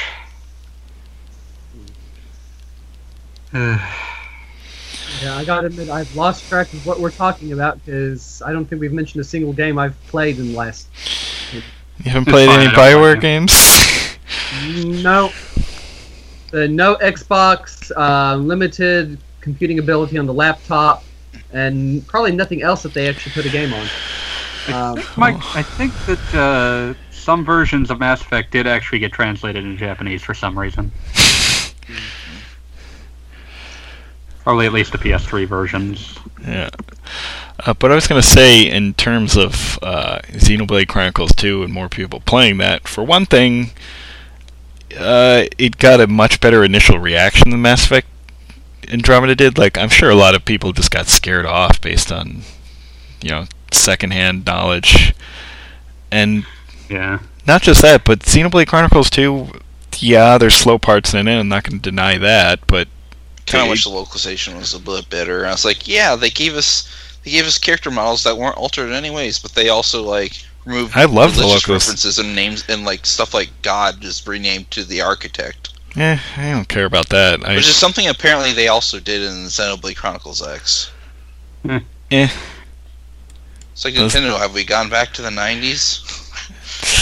I, I, Like, there's not a meaningful reference to God being made here that isn't at least Uh, conveyed by the phrase like, architect. I, I understand the complaint. It just uh, it's it's kind Not of enough this, for me to turn me off to the game. It's just it's kind of this really should be better than this. it's kind of the same thing. I don't know. It doesn't really bother it's a me. more fantasy-styled name for the same thing. But what what I was gonna say is, uh, slow paced though it may be at sometimes, it gets off to like this, I would say, raucous start to really pull you into the game quickly. Which Andromeda attempts as well, but does so in a confusing way that again puts emphasis on the wrong plot. Yeah. Whereas, yeah, Xenoblade Chronicles 2, it presents a lot of the main characters right away and presents them in a way that you get a feel for who they are really quickly. So even though it's not the, uh, even though it's not a perfectly paced game, it gets the buy-in, which is the most important Yeah, part well, of getting people to actually keep going. I mean, The only thing I don't like about the game is the stupid gacha system. yeah. At least you don't have to pay, pay for loot boxes. Yes. Um, I I hope they like do a future update that just increases the rates for getting rare blades because rare blades should shouldn't be tied to that system. They should be part of quest like rewards. It's like they're the unique blades. yeah, But you can get a you can get a rare core, but it, it still will give you a common. Yeah, that's pretty mean. What were you Uh. I, I gotta go to bed soon, so um, before I go, I just want to mention that uh, I played a little bit of Ace Attorney Investigations 2 or whatever it would have been called if it had gotten localized. It It been- already a much better game than the first. Yeah, agreed. That uh, It's like like the, the logic test stuff actually add tension to the game because you got a limited amount of time. I mean, the game gives you plenty of time to answer these questions and like get the right questions and answer this so you can advance the plot, but it's still something that they has over the first game. game overall. and, and the plot's also a lot darker. it's like I'm, I'm wondering if this is the reason it didn't get localized, because then they'd have to make it rated M. They probably didn't think they could sell an M-rated Ace Attorney game, because there's a lot of instances where there's blood. Oh, Ace Attorney 5 got an M rating. I mean, Ace Attorney has blood, but it's usually only on like the murder weapon itself, not on a dead actual dead body. Like I said, 5 got a US release in, with an M rating. So Mm. Well, they did that now, but at the time they probably wouldn't have been able to do that. It's hard to say, but I think But, it was uh, also just that the first one sold awfully in the U.S. But uh, that means the second one's probably going to be put in Japan on mo- on smartphones soon. So they're maybe they'll do a two pack, and then they'll finally localize it, Ah, we can dream. and then they'll port it to the 3DS. Ah, I can dream. I'll just port Or the the- or the entire series to the Switch. In one sw- fell swoop. Yeah.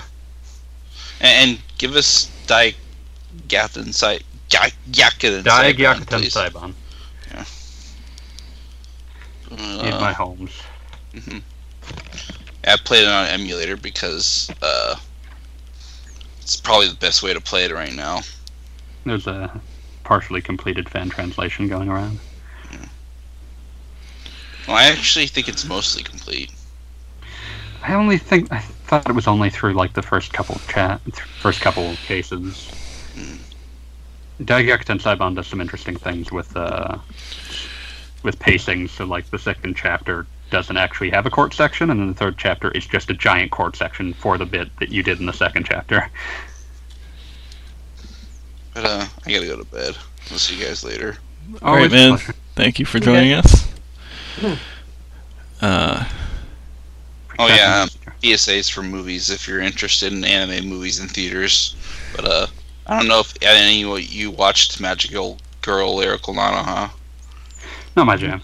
But uh, Reflection is going to be in theaters this week, at the end of the week, and then next week, or actually Sunday, so only two days later, will be Mazinger Z Infinity. Okay, there you've got me. But uh, by the time this comes out, that will probably that time will have passed. I am gonna post this tomorrow, sir. Maybe. I don't think I would even kind of believe you, even Look if you at- prompt swore that with your blood. But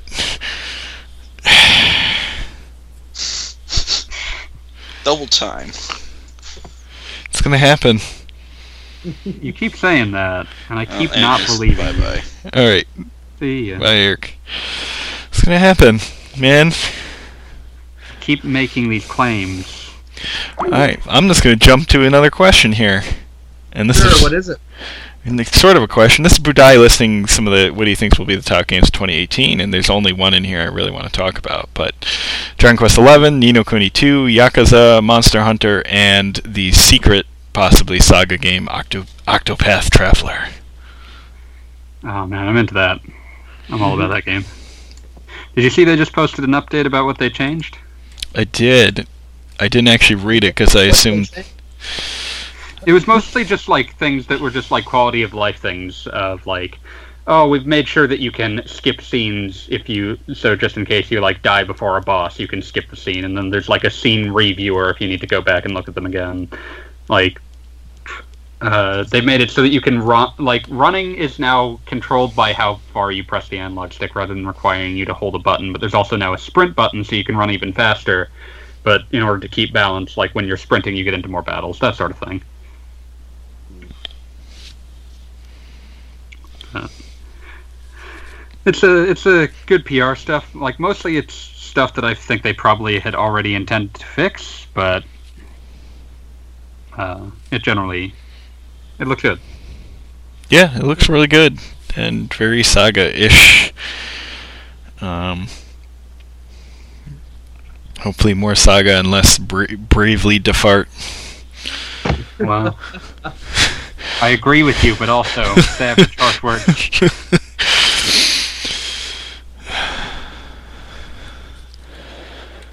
yeah, I make no apologies. Screw screw the freaking bravely default. Um, you know the other the other interesting one on there is uh, Dragon Quest Eleven. I'm really hoping we get the 3DS version, which I recently uh, grabbed an import of because someone had it on a U.S. seller had it on Amazon. Um, and I re- missed what what you're grabbing here. Dragon Quest Eleven. A U.S. seller had it on Amazon, so I grabbed a copy, and it's been uh, pretty interesting. Like the whole 3D versus 2D mashup. Oh yeah. It, like you can so. If you move with like the the the analog nub, you move on the 3D screen, and then if you use the D-pad, you move with down on the bottom screen in 2D. and it makes like this tiny little but noticeable animation just to kind of let you know that oh you're switching screens, and it's it was just like this really nice touch that I was surprised by. So. Um, I demand details on U.S. Dragon Quest Eleven. yeah, um, my expectation is PS4 and Switch, and yeah, we're very good boys, they might give us 3DS as well. maybe we shall see. I probably should check that out at some point. Can't believe you haven't. It's right there. I don't know. Um, actually, I'm not even sure why I picked up Dragon Quest Seven back then, except I was bored and needed something. I know I picked up Dragon Quest Nine specifically because everyone was so curious about it, and it just really made um, Mist Fire Mist really, really happy that I was able to put out an impression three days after release. really Important. happy. Um, Yeah. Yeah. Uh, Dragon Quest. At least we know 11's coming out in English. That's not always a luxury we have. it's true. Yep. Uh, so let's see what else we got in here. Nothing all that interesting. Wow, harsh. Oh, it's mostly this wheels guy making some dumb comments or something. Can't believe him. yeah, Should have him on the show to call him out. Oh, here's one. Here's an interesting one because so I don't know how to pronounce his name. A Aram Aramis Aramis. Uh, but however you pronounce however you pronounce this person's name was like, was there ac- actually a voting poll somewhere? Because I find this list of RPGs quite catered to the weebs. Um, Like some of us resemble that remark, dude. yes, Up but, and including us here um, now. So, um, unpronounceable names, sir. Will let me enlighten you on how these awards are selected, and that it's everyone on staff gets a giant spreadsheet, fills in a bunch of information, and the results are thusly tabulated. Surprising. and- no. At filling in information like games you played, did you complete them, what's your score, and then the different categories like most original, whatnot, etc., etc. Um, and Uh, then and I then think I, I think I had played exactly four games on that list and only completed three, ouch. and nobody else had played any of those games. and in fact, Okay, I'm you can one of name names. because I Romancing Saga two at least six times before it ever came to America um, on cartridge. Um, so a good game. Uh, so Everyone yeah, should play it. yeah, most of my votes were a combination of Children of Zodiarcs, Cosmic Star Hero- Heroine, and Romancing Saga 2 in various combinations. So I know I had zero effect on the voting process. uh, well, Yeah. you get a pass. they were winners in our hearts. You get you get a And pass fourth on. game was Stop Quest, which I've never, which I have not actually been able to complete because of a bug. Nice, Yeah. nice. Well, you get a pass on this, but some of the people on the staff seem to have mistakenly filled in something other than um, Super Mario Odyssey for the non-RPG category, to the point where something else won, and I found that What- very confusing. Actually, Dungan Rampa something something. Romper Stomper. I love Danganronpa. Oh yeah, the one with the crazed teddy bear that's voiced by the same actor as Doraemon. Yes. There's a really funny joke in Japanese. Yeah. Uh, I actually met the I actually met the lead designer for that game once. he's a bit of an oddball. Yes, he is. Um, I mean, I wasn't actually interviewing him for the site. It was um, this guy. Um, oh, I forget his name. This guy that I ran around with at TGS a few times. He works for a, or he worked for a, a cosplay site, and he was interviewing the, them as part of one of the Nippon Ichi events. And I just Hmm. sat in and uh, take notes for him. Um, and uh, yeah, I got to remind him to do the last question that he wanted to do, which was butter or margarine and I have no idea what that actually means. It, but apparently, it meant something really important in context of the first Danganronpa game. And he got some interesting reactions from some of his friends over the got over the designer's answer to the question. So Yeah, talking about. Danganronpa is basically uh, frickin' Ace Attorney meets Persona meets and then there were none. So Yeah. Well, I got that much. I just have no idea what the story is actually, or what the actual story is. It's Yeah. not, uh, beyond the teenagers locked in a high school having to murder each other and having mock trials. yeah, the mon- the the the meta plot is mostly just exists as a dressing to have some sort of like broader under it's yeah meta plot is not super important aside from how the characters interrelate with each other and that something horrible has also happened but i do appreciate that the meta plot of danganronpa 3 is you probably shouldn't want more of this Yeah. What the? Uh, they're actually ribbing the players for wanting to. It's have not so much ripping the players per se, so much as like the kind of like there's a certain amount of like Danganronpa 3 happens because people still demand more Danganronpa in universe, so like it's the relationship to how the meta plot interacts with it has changed a great deal. Hmm. Also, I think that that one's like there's a rumor that that one's being ported to Switch because that one got that because that showed up on like a few uh, sites as like pre-orderable for a very brief period before being pulled. Hmm. There's probably enough smoke to assume there's fire there. I'm sure. Uh, I would not doubt like almost anything being ported to the Switch at this point. Especially if it doesn't take like miracle wizards to actually port it to it. Yeah.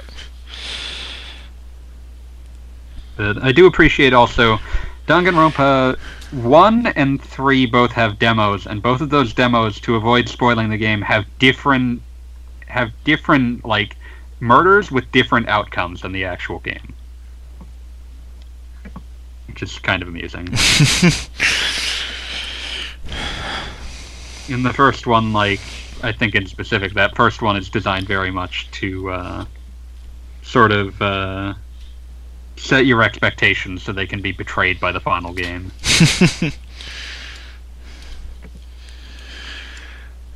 Okay, then better question to add in. What games do you think really just mess with the player just to mess with them? Oh man. Like there's the usual like Suda uh Goichi Suda and Hidetaka Suehiro tend to like to do that as a just like a thing you can do.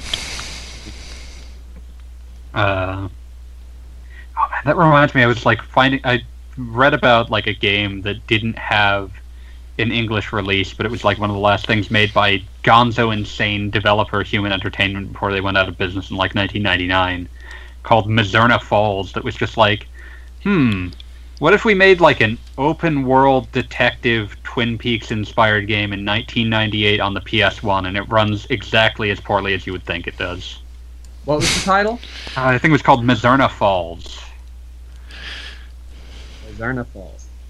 spelled M I uh, M I Z Z U R N A. Mizzurna. But someone had just like translated the entire script and thrown that onto the internet. And it's uh very, very strange. Hmm. But a very like one of my favorite things just by virtue of being a very over ambitious game given what it was being released on. It runs at like five frames a second. But it's a like a very strange sort of thing. Wheels, can you think of anything that messes with the player? uh, the original Metal Gear Solid. Oh Not an RP it. Not an RPG, but yeah, I still remember all the weird Psycho Mantis stuff. I was gonna say that's the one with the boss who claimed to be psychic and would read your memory card. Yes, exactly. He would he would also uh, tell you to set your controller on the ground so that he could show his telekinesis by vibrating it. There's a great scene like Metal Gear Solid 4 has like five good scenes along like 20 hours of bad game, but like there's a great scene in where his ghost shows up, Mhm. and like if you're using a Sixaxis, he like tries to vibrate your controller, and then is just like shocked that your controller can't vibrate. but it's even better if you get if you actually have a DualShock 3 because if you do, his ghost vibrates your controller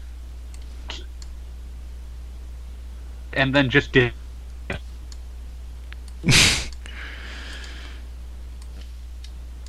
Hmm. So, what others really messed with the head?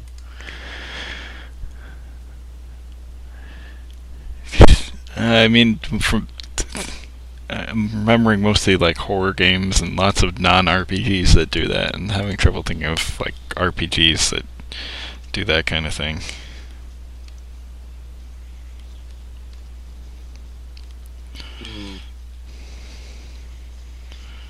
Meanwhile, we seem to have lost Dave.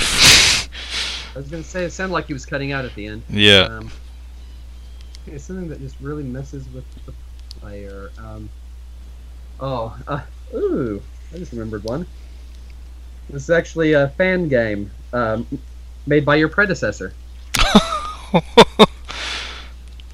Yeah, do you remember um, Dragon War, um, Dragon Warrior Begin a New Quest? yes. Yes. I forgot that was Uh, the thing. Yeah. Oh, you should play it sometime because it had a really, really awesome, um, both a twist and an homage to the original Dragon Quest at the end of the third act of the game. Oh, I'm back by the way. Sorry about that. And yeah, it, yeah, that one just had me muttering to myself for a while because it was very well, well done. What description did I miss? I feel bad now. Uh, a f- Wonder Slime's old dragon, um, Wonder Slime's Dragon Warrior fan game. Oh yeah, I have that, and I've been meaning to play more of it. You should. Good game. But yeah, I feel like RPGs tend to shy away from uh, really messing with the player because so much more of the mechanical underpinnings of the game have to be obvious to allow you to properly like equip things and like anything that requires you to interact with numbers requires some portion of the mechanical underpinnings to be made clear to you. true. So RPGs tend to avoid it to some extent. Uh, I guess like the the clo- otherwise you would have to essentially make a Kawazu game that is deliberately screwing with you rather than just merely not telling you anything. Well, well, guess what I've got my Vita right now? Ooh. Ah, is this Scarlet Grace? Yes. And I'm still not quite sure if this game is being on the level with me. Um. So, okay. So, what would you say is one of the weirdest directions you could possibly take uh, the interface in a Saga game? Uh, well, we already went past slot machines, so Yeah. is, is this also a slot machine? No. Thank goodness. Okay. No. It actually uses something similar to the battle point system from Romancing Saga, Hmm. except slightly more restrictive and more strategic at times. that sounds good. Well, it takes some time to figure out. Um, But it was always going to do that. Yeah.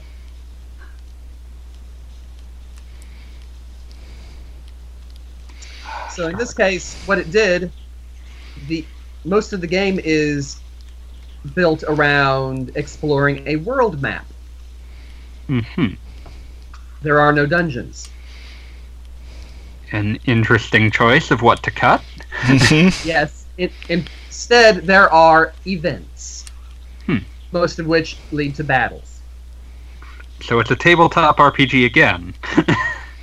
No, it, actually, it feels a bit more like something designed for a smartphone. It's possible that at one point they really want, like, it's probable that at some point they said, like, you should probably make sure that this can be ported to phones. It's possible it was originally designed for a phone, and then they decided to put it on the Vita instead. And then someone at Square Enix drank themselves into a stupor, wondering why why they had made that choice. So- what what have I done? Yeah. Well, I'm Uh, still trying to figure out exactly what they have done. I- That's I how you know it's a real to, like, game. week. Um, I just know that the game begins with a personality quiz, and that determines which of the four protagonists you start with. That's perfect. yes. I have no idea how to get the other three. I'm going to have some fun figuring this out eventually. Like, I mean, Saga Frontier, I remember playing, and like it has you make system data that asks for your blood type and zodiac sign. Probably a few other things that I'm forgetting. So, I mean, all this seems like the logical stack. Huh? Yeah. All for fluff in that case. Yeah, it was all for fluff. Like, making this mechanically significant is essentially the next logical step. Yeah. So I actually I- pl- Well, played I, it. I can s- I can see a Switch game actually making left-handed or right-handed a major design des- design decision uh, decision. Yeah. Yeah. What were you saying? I was going to say, uh, so I've played a bit of Scarlet Grace and determined that it was not the game that should be played by someone who can't read any of the text. I'm shocked. In that in that particular situation, it is still better than Unlimited Saga for playing in Japanese. uh, yes, yes.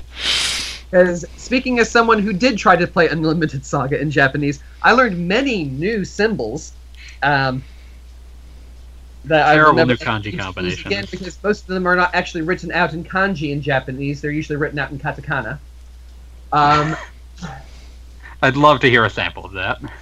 well, I mean, the first one, the one that immediately comes to mind is the s- symbol for lock and key, kagi. Hmm. There is a reason why that one is never written in kanji in normal Japanese. I, I'm thinking I've got a lot of different guesses that I can make here.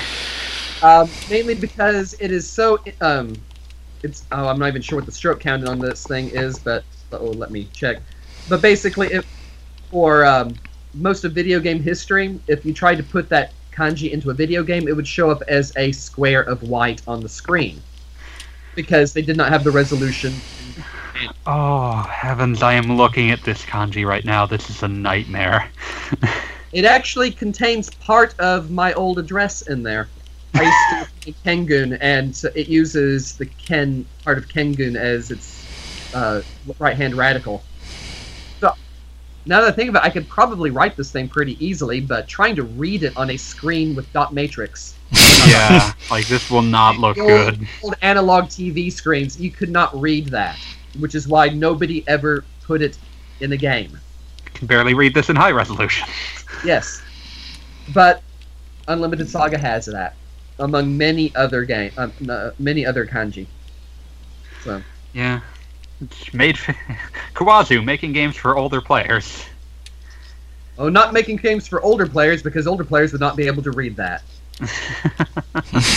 for a completely different reason. Yeah.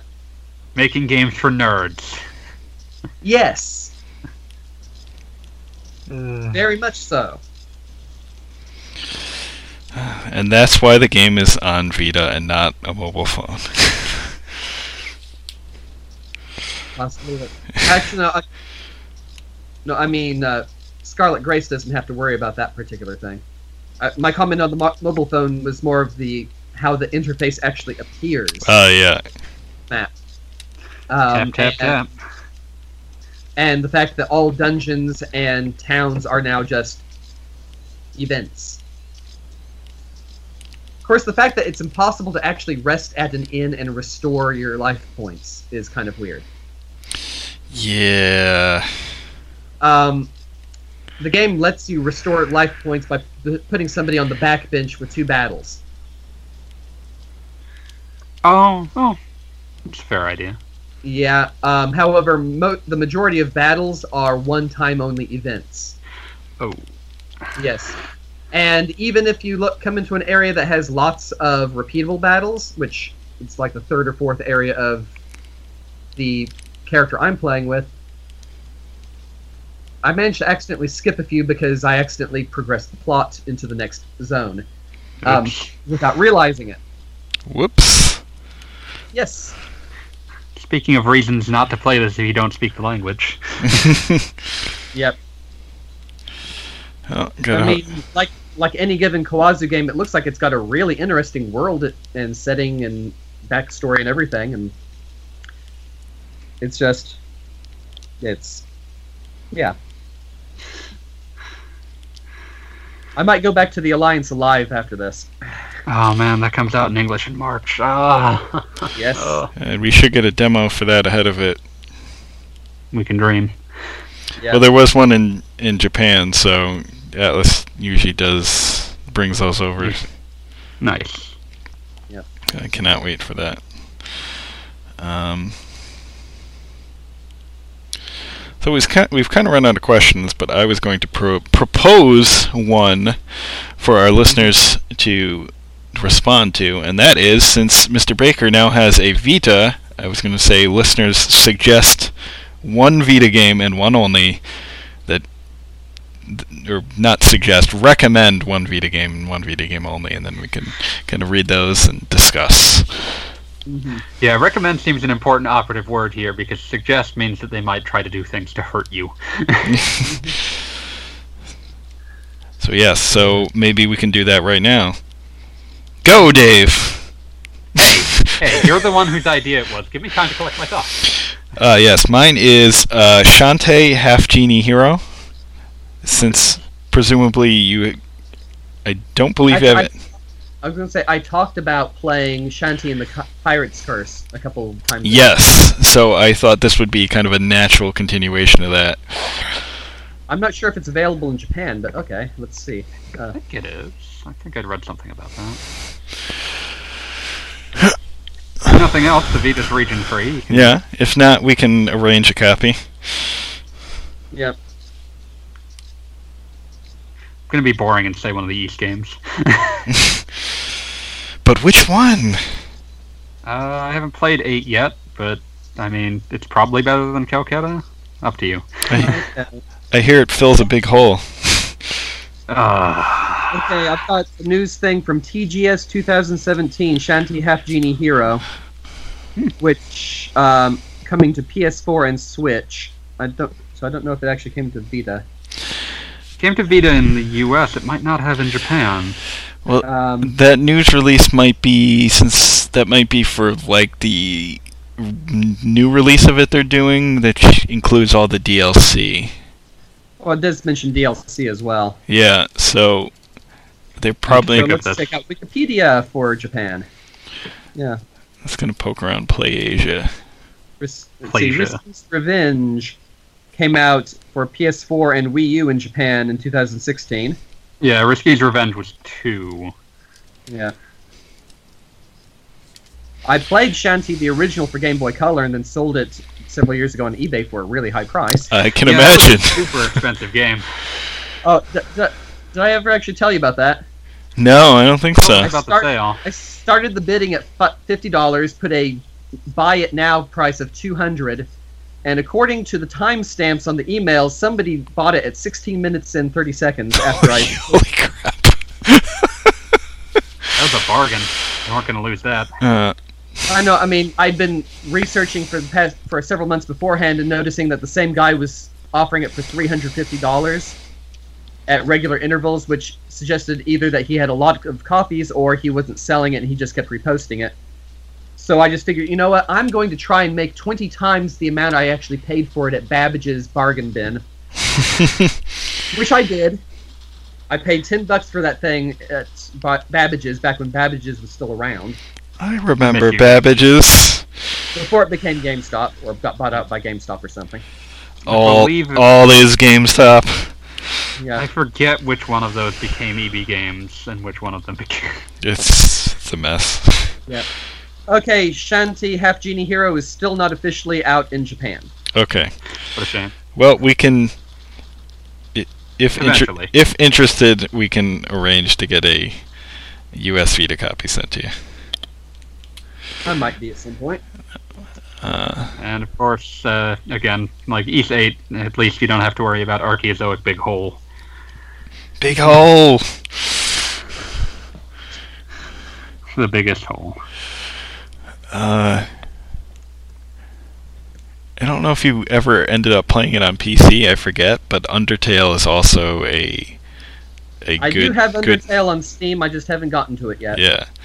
But that is also very nice on Vita, and that I know that came out in Japan because that was done by uh, 84 Play.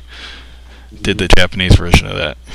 who continue to ferry games across the pond in both directions.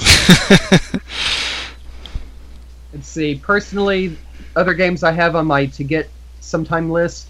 I've um, honestly I've been looking through games that were never released in America just so I can comment. Probably a lot of those on Vita. Not as many as you would think. Hmm.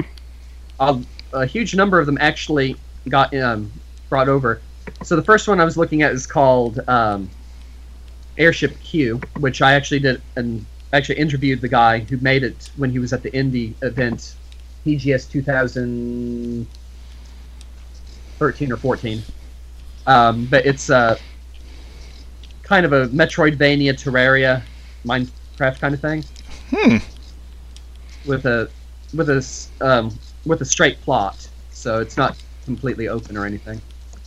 It was a cute little game, Sounds kind of similar to uh, Dragon Quest Builders.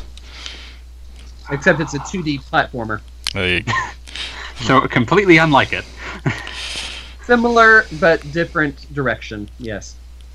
Um, it's also actually has RPG mechanics instead of power ups. interesting. Yeah.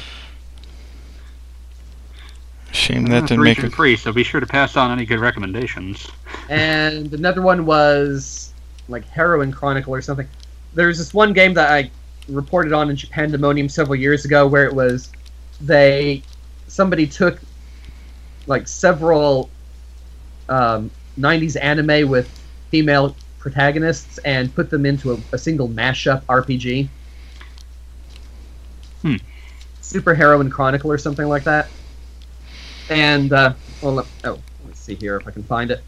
Um, Super Heroine Chronicle Japan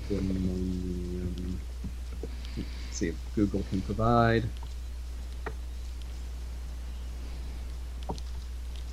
Hmm. Well, I got our page right there. We go. February second, two thousand fourteen. Wow. Okay. Been a bit. Yeah. Um. Hmm. Maybe not.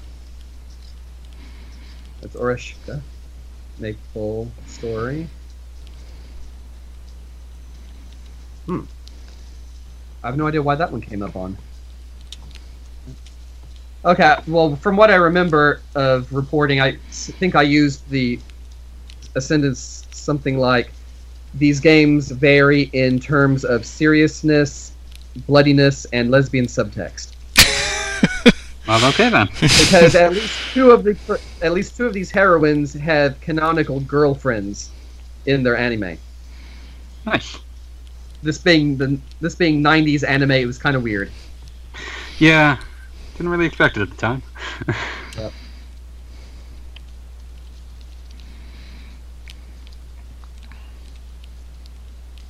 So yeah, but yeah, Super Heroine Chronicle is considering that one just because. I mean, if I actually went and got a PSP, that that would be a an insane um, set or insane library. uh, yeah. I'm curious how many of those will be available digitally, but Not too many actually. No? Um, huh. Can you get I uh mean, I'm wondering if you can Yeah. get Seventh Dragon digitally. 2020. Uh, tw- uh, yes, 2020 and 2022. 2022. 2020-2 to be Yeah, to they- make it they- very clear. That awful name. They really dropped the ball on that title. Yep. Yeah. Um, what else? Yeah. Still find it funny, and then it was followed up by Seventh Dragon 3. Just to confuse you properly. The fourth game in the series is Seventh Dragon 3. Like the the least logical name they could have given it. I'm just thinking, hey, let's follow, or I'm thinking, hey, let's look at the Metal Max series numbering. Oh. No, two came back, two returned. Yes. Came back better than ever, in fact. Hmm. There's also a thing of getting Child of Light at some point. Ah. That's a cute one. Yeah. I definitely recommend that. There's a good one. There's lots of odd titles. If you need an if you need an actiony game, um, I enjoy God Eater, the God Eater series, although I don't know if that's up your alley. Nah, the monster hunting stuff has never been my cup of tea. So Famous hunting action subgenre. But yeah, we'll see. We'll see pe- what people come up with. I'm sure some. I'm sure there's going to be lots of visual novels and um, Danganronpa.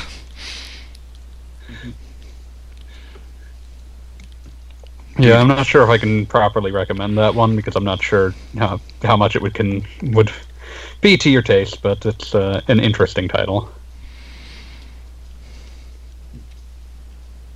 hmm. which at least in Japanese is uh, the first two are just packed together on Vita.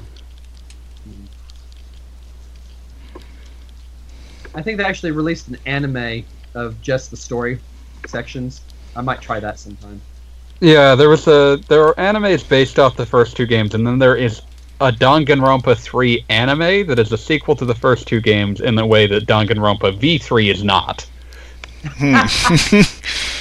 The true conclusion of the original Danganronpa meta plot is an anime. Danganronpa V3 is kind of its own beast and kind of not. This does not this does not surprise me at all. And then there's the uh, spin-off, which I think is called Ultra Despair Girls. I've never played it because it looks absolutely terrible. but how could it be bad with such a great name? Listen, the name is not the problem. The problem is that it's a third-person shooter and looks like it's very bad at that.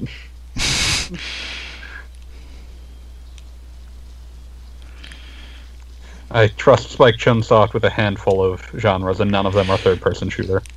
I only trust them with my beloved roguelikes. Gross. Sorry, I don't have a better response to that. Gross. Yeah, it's fine. Oh, that reminds me, Shiren the Wanderer. There, that's a good one on Vita. Oh yeah, Shiren Five is It's on also Vita a good one on 3DS. that we didn't get. There was there was a Shiren on 3DS. Yes, it, then it got remade for Vita. Shiren 5. I thought it was originally on DS. Or maybe DS. It, I mean, either way, it, it still plays the same. It's- Damn people not buying Shiren. You didn't. How many people bought the Shiren that they released on uh, frickin' what was it? We It was a Wii one that no one played, yeah, even more so than the rest. I bought it like twice. Okay, looking it up, Shiren 5 was originally a DS game. We got the Vita version, so it's easy to forget that in the US. Poor, poor for Shiren. before anyone gets on the Tales train, I also played Tales of Hearts DS. Not. Yay! The right one. CG CG animated version. awesome. The wrong, the wrong version of the right one. At least it's less wrong than the R version. that, that's the cheaper version, though, right? So you can. At, I mean, at this point, the price is pretty equal. Ah, okay. Yeah, A long At time the time was- me and Wheels picked them Yep. up, the anime cutscene version was more expensive. Yeah, Yeah. I, I think I got the uh, the CG version for like twenty bucks. I got it for five. I think Wheels I might be dying. Touche. I picked up Tales of the Tempest for two bucks. And you still overpaid by five dollars. Yeah, I'd want my two dollars back. I would demand payment for having purchased it in the first place. Oh no, I, I knew what I was getting into. All right. I mean, just, just look at the title of the review I wrote for it. I forgot what that was. Quote, I was warned, but I did not listen. Unquote. I knew what I was doing to myself. Yeah. Oh man, I didn't realize Shiren the Wanderer 2 was a Japan-only N64 game. What the hell? yeah. Trying to keep track of that series is, yeah. It's been everywhere. Yep. I mean, I suppose I could get um, Crypt of the NecroDancer again on Vita. It's a good game. Yeah. I need to actually play that game at some point. Should play it on a dance mat. I don't think that's a good idea. There's USB dance mats for your PC. You can do it. Yep. I never had a chance to play it on the dance mat, but because he didn't bring it with him to TGS that year. Too bad. That's a shame. yeah, I but remember. f-. Oh, I, I remember. I remember just putting in my pre-order like right after TGS just from playing the alpha build because it was like this is awesome. Yeah. It was the first Steam game I actually purchased. oh wow. Actually, actually, it's the game that got me onto Steam in the first place. I still think I've only paid for like five games on that thing. I've got thirty now. Uh, That's how Steam kind of works. it just accumulates. Yeah, but basically. yeah. It's always weird when I see people going on about a sale and it's like I'm buying I have to buy these games, they're cheap. You'll never play them. You don't even like this video game. It's cheap. It's a dollar. Please, Stop. I can get 20 first-person shooters for a dollar. Well, let me don't throw don't you live in a glass house, don't throw stones or I'll start talking about how many Call of Duty hardened editions you bought. Only one. We That's all still one more than you needed. we all make mis- we all make mistakes. We all make two hundred dollar mistakes. I didn't pay two hundred dollars for it. It was well after release and it was on clearance. And I bought it and was like, "Wh- "Why did I do this? I don't want this product." I I remember you sending me like I had no inkling as to what you were doing, and then you send me a "Why did I do this?" message, and I like coax out of you what the hell you're talking about. Uh, speaking of plans to buy the the premium package or whatever it's called, I'm just counting down until Metal Max Xeno actually is available for pre-order, and then I am ordering the deluxe box. Mm. Because I I enjoyed the little manga that came with Metal Max 4 and some of the other goodies, and I always kind of regretted not getting the one for Metal Max 3 or 2 Reloaded, where I could have gotten a can or a drum can mug. Uh, Seriously, it had some fun stuff in those. Um,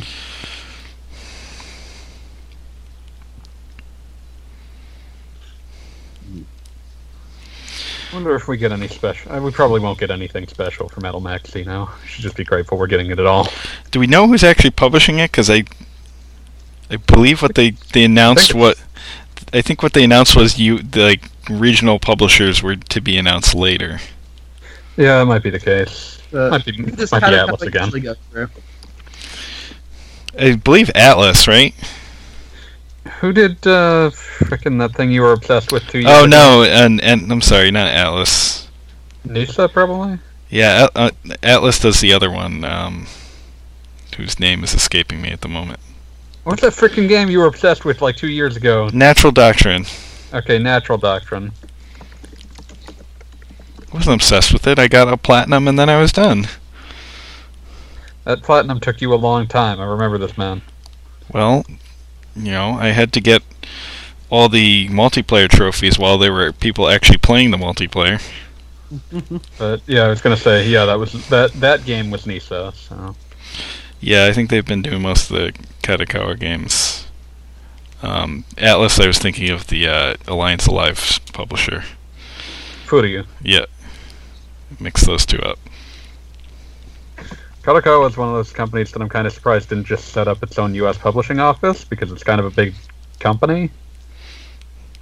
Maybe they, maybe they are about to, or maybe it'll just go through NIS, and you know, we'll be wondering if there will be any big holes in their localization of this game.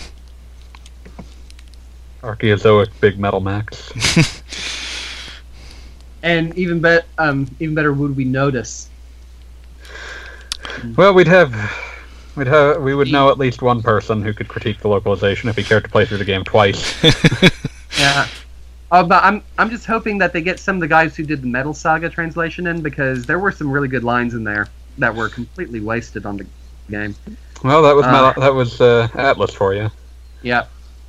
I mean, the only thing I could really be annoyed at was how they changed the the shyster trader guy into Yeah. a very obvious um, bad Arabic stereotype. Mm. Maybe don't do that. That's maybe kind of gross. Yeah. I mean, granted, all of I mean, he was wearing a turban, but every trader in that game in the series wears a turban. It's part of the desert chic lifestyle. Chic, And you've S re- C H I C, chic. Yeah, Uh, yeah. important.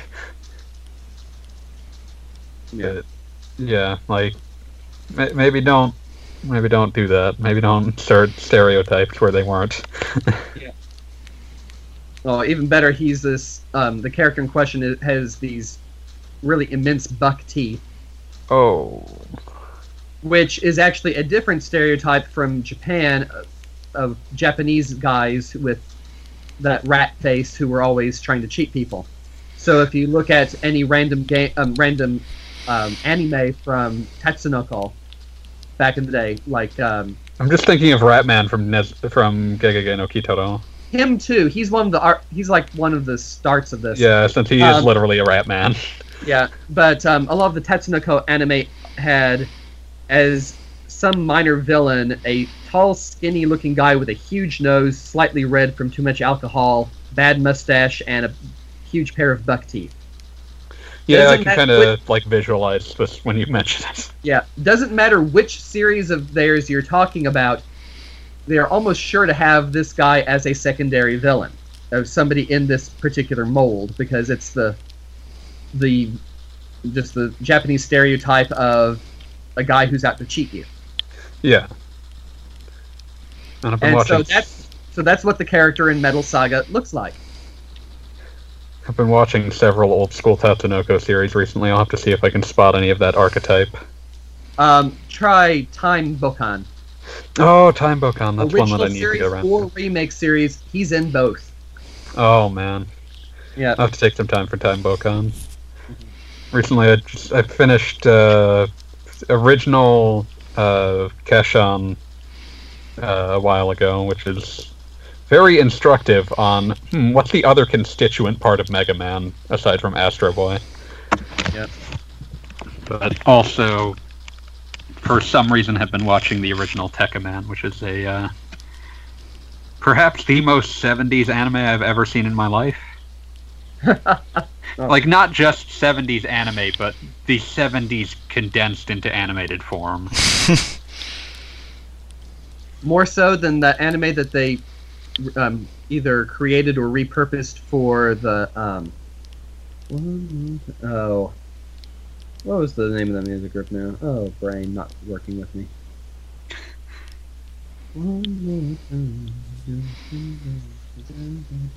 Okay, yeah, uh, never mind.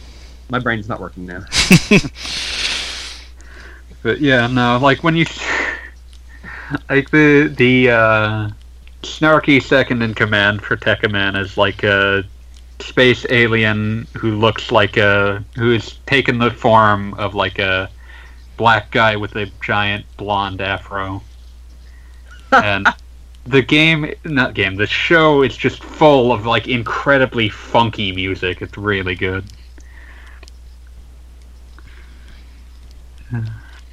But it still has an opening song like a very uh, 70s anime. Uchu no kishi, uchu no kishi. I remember no the original series of Time Bokan would have random musical interludes with sh- er, um, with late Showa period Enka music. That's kind of amazing, actually. Yeah. Not nearly as insane as the current remake of Time Bokan, which is, if anything, even more insane. I feel like a lot, not a lot of Tatsunoko series really got exported in in a unadulterated, recognizable form. Sadly. But,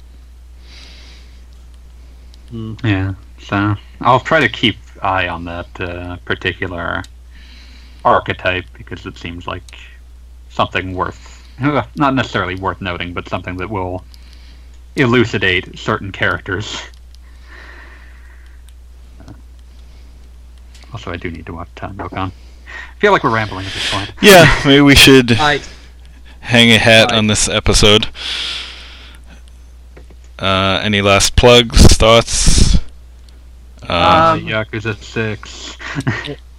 I I have been experimenting with Amazon's um, paperback self-publishing services. Nice. Yes, it's been fun. So I've got a, a nice copy on my shelf next to me. Nice. Nice physical representation of the fruits of your labor. Yeah. Does it look like a cheaper paperback, or does it pretty much come out as like a regular paperback? Really nice. Nice.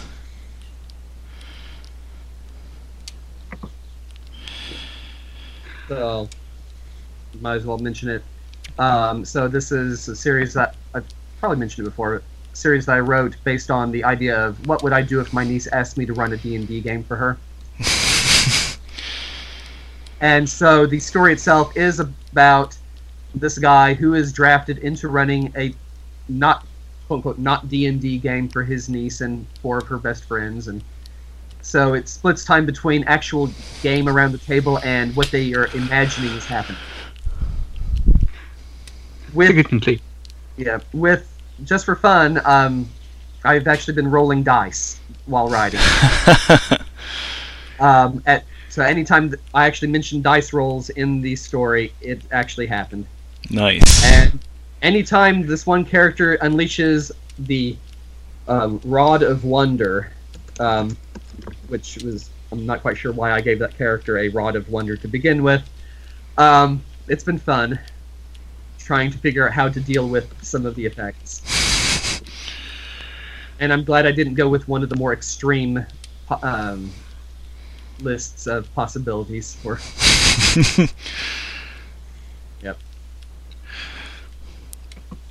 Yep.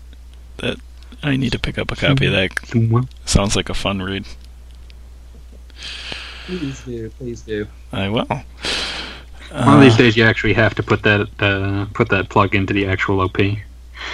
Yes, I need to remember. I've got hey, I've got opportunities. I'm just saying, Wheels has to. to do what? Do what now? put What do I do? into the OP. Oh, oh. We'll do that at some point. Um, assuming I remember. But um, anything try to else? Okay. Anything else? Uh, people, I'm sure people noticed the new version of the site is not yet live. But it, I'm sure people noticed. The I site s- hasn't changed. I swear to, I swear it is coming. I have seen, I have seen it in test mode. It looks glorious. So please be patient because Anyone who has ever looked at a site relaunch will tell you they never happen right when you expect them to. it's true. Very, very true. But soon, when you least expect it. Yes. Yes, yes, yes. Anyway, Not today, maybe not tomorrow. Haha. For, for the rest of your life. But soon. Soon. Soon. Or when will then be now? Soon. okay, well, I'm Yeah. dead now. Well, all right. Uh, we will see you next time. Until then, Okay. peace out. Week. Or eventually.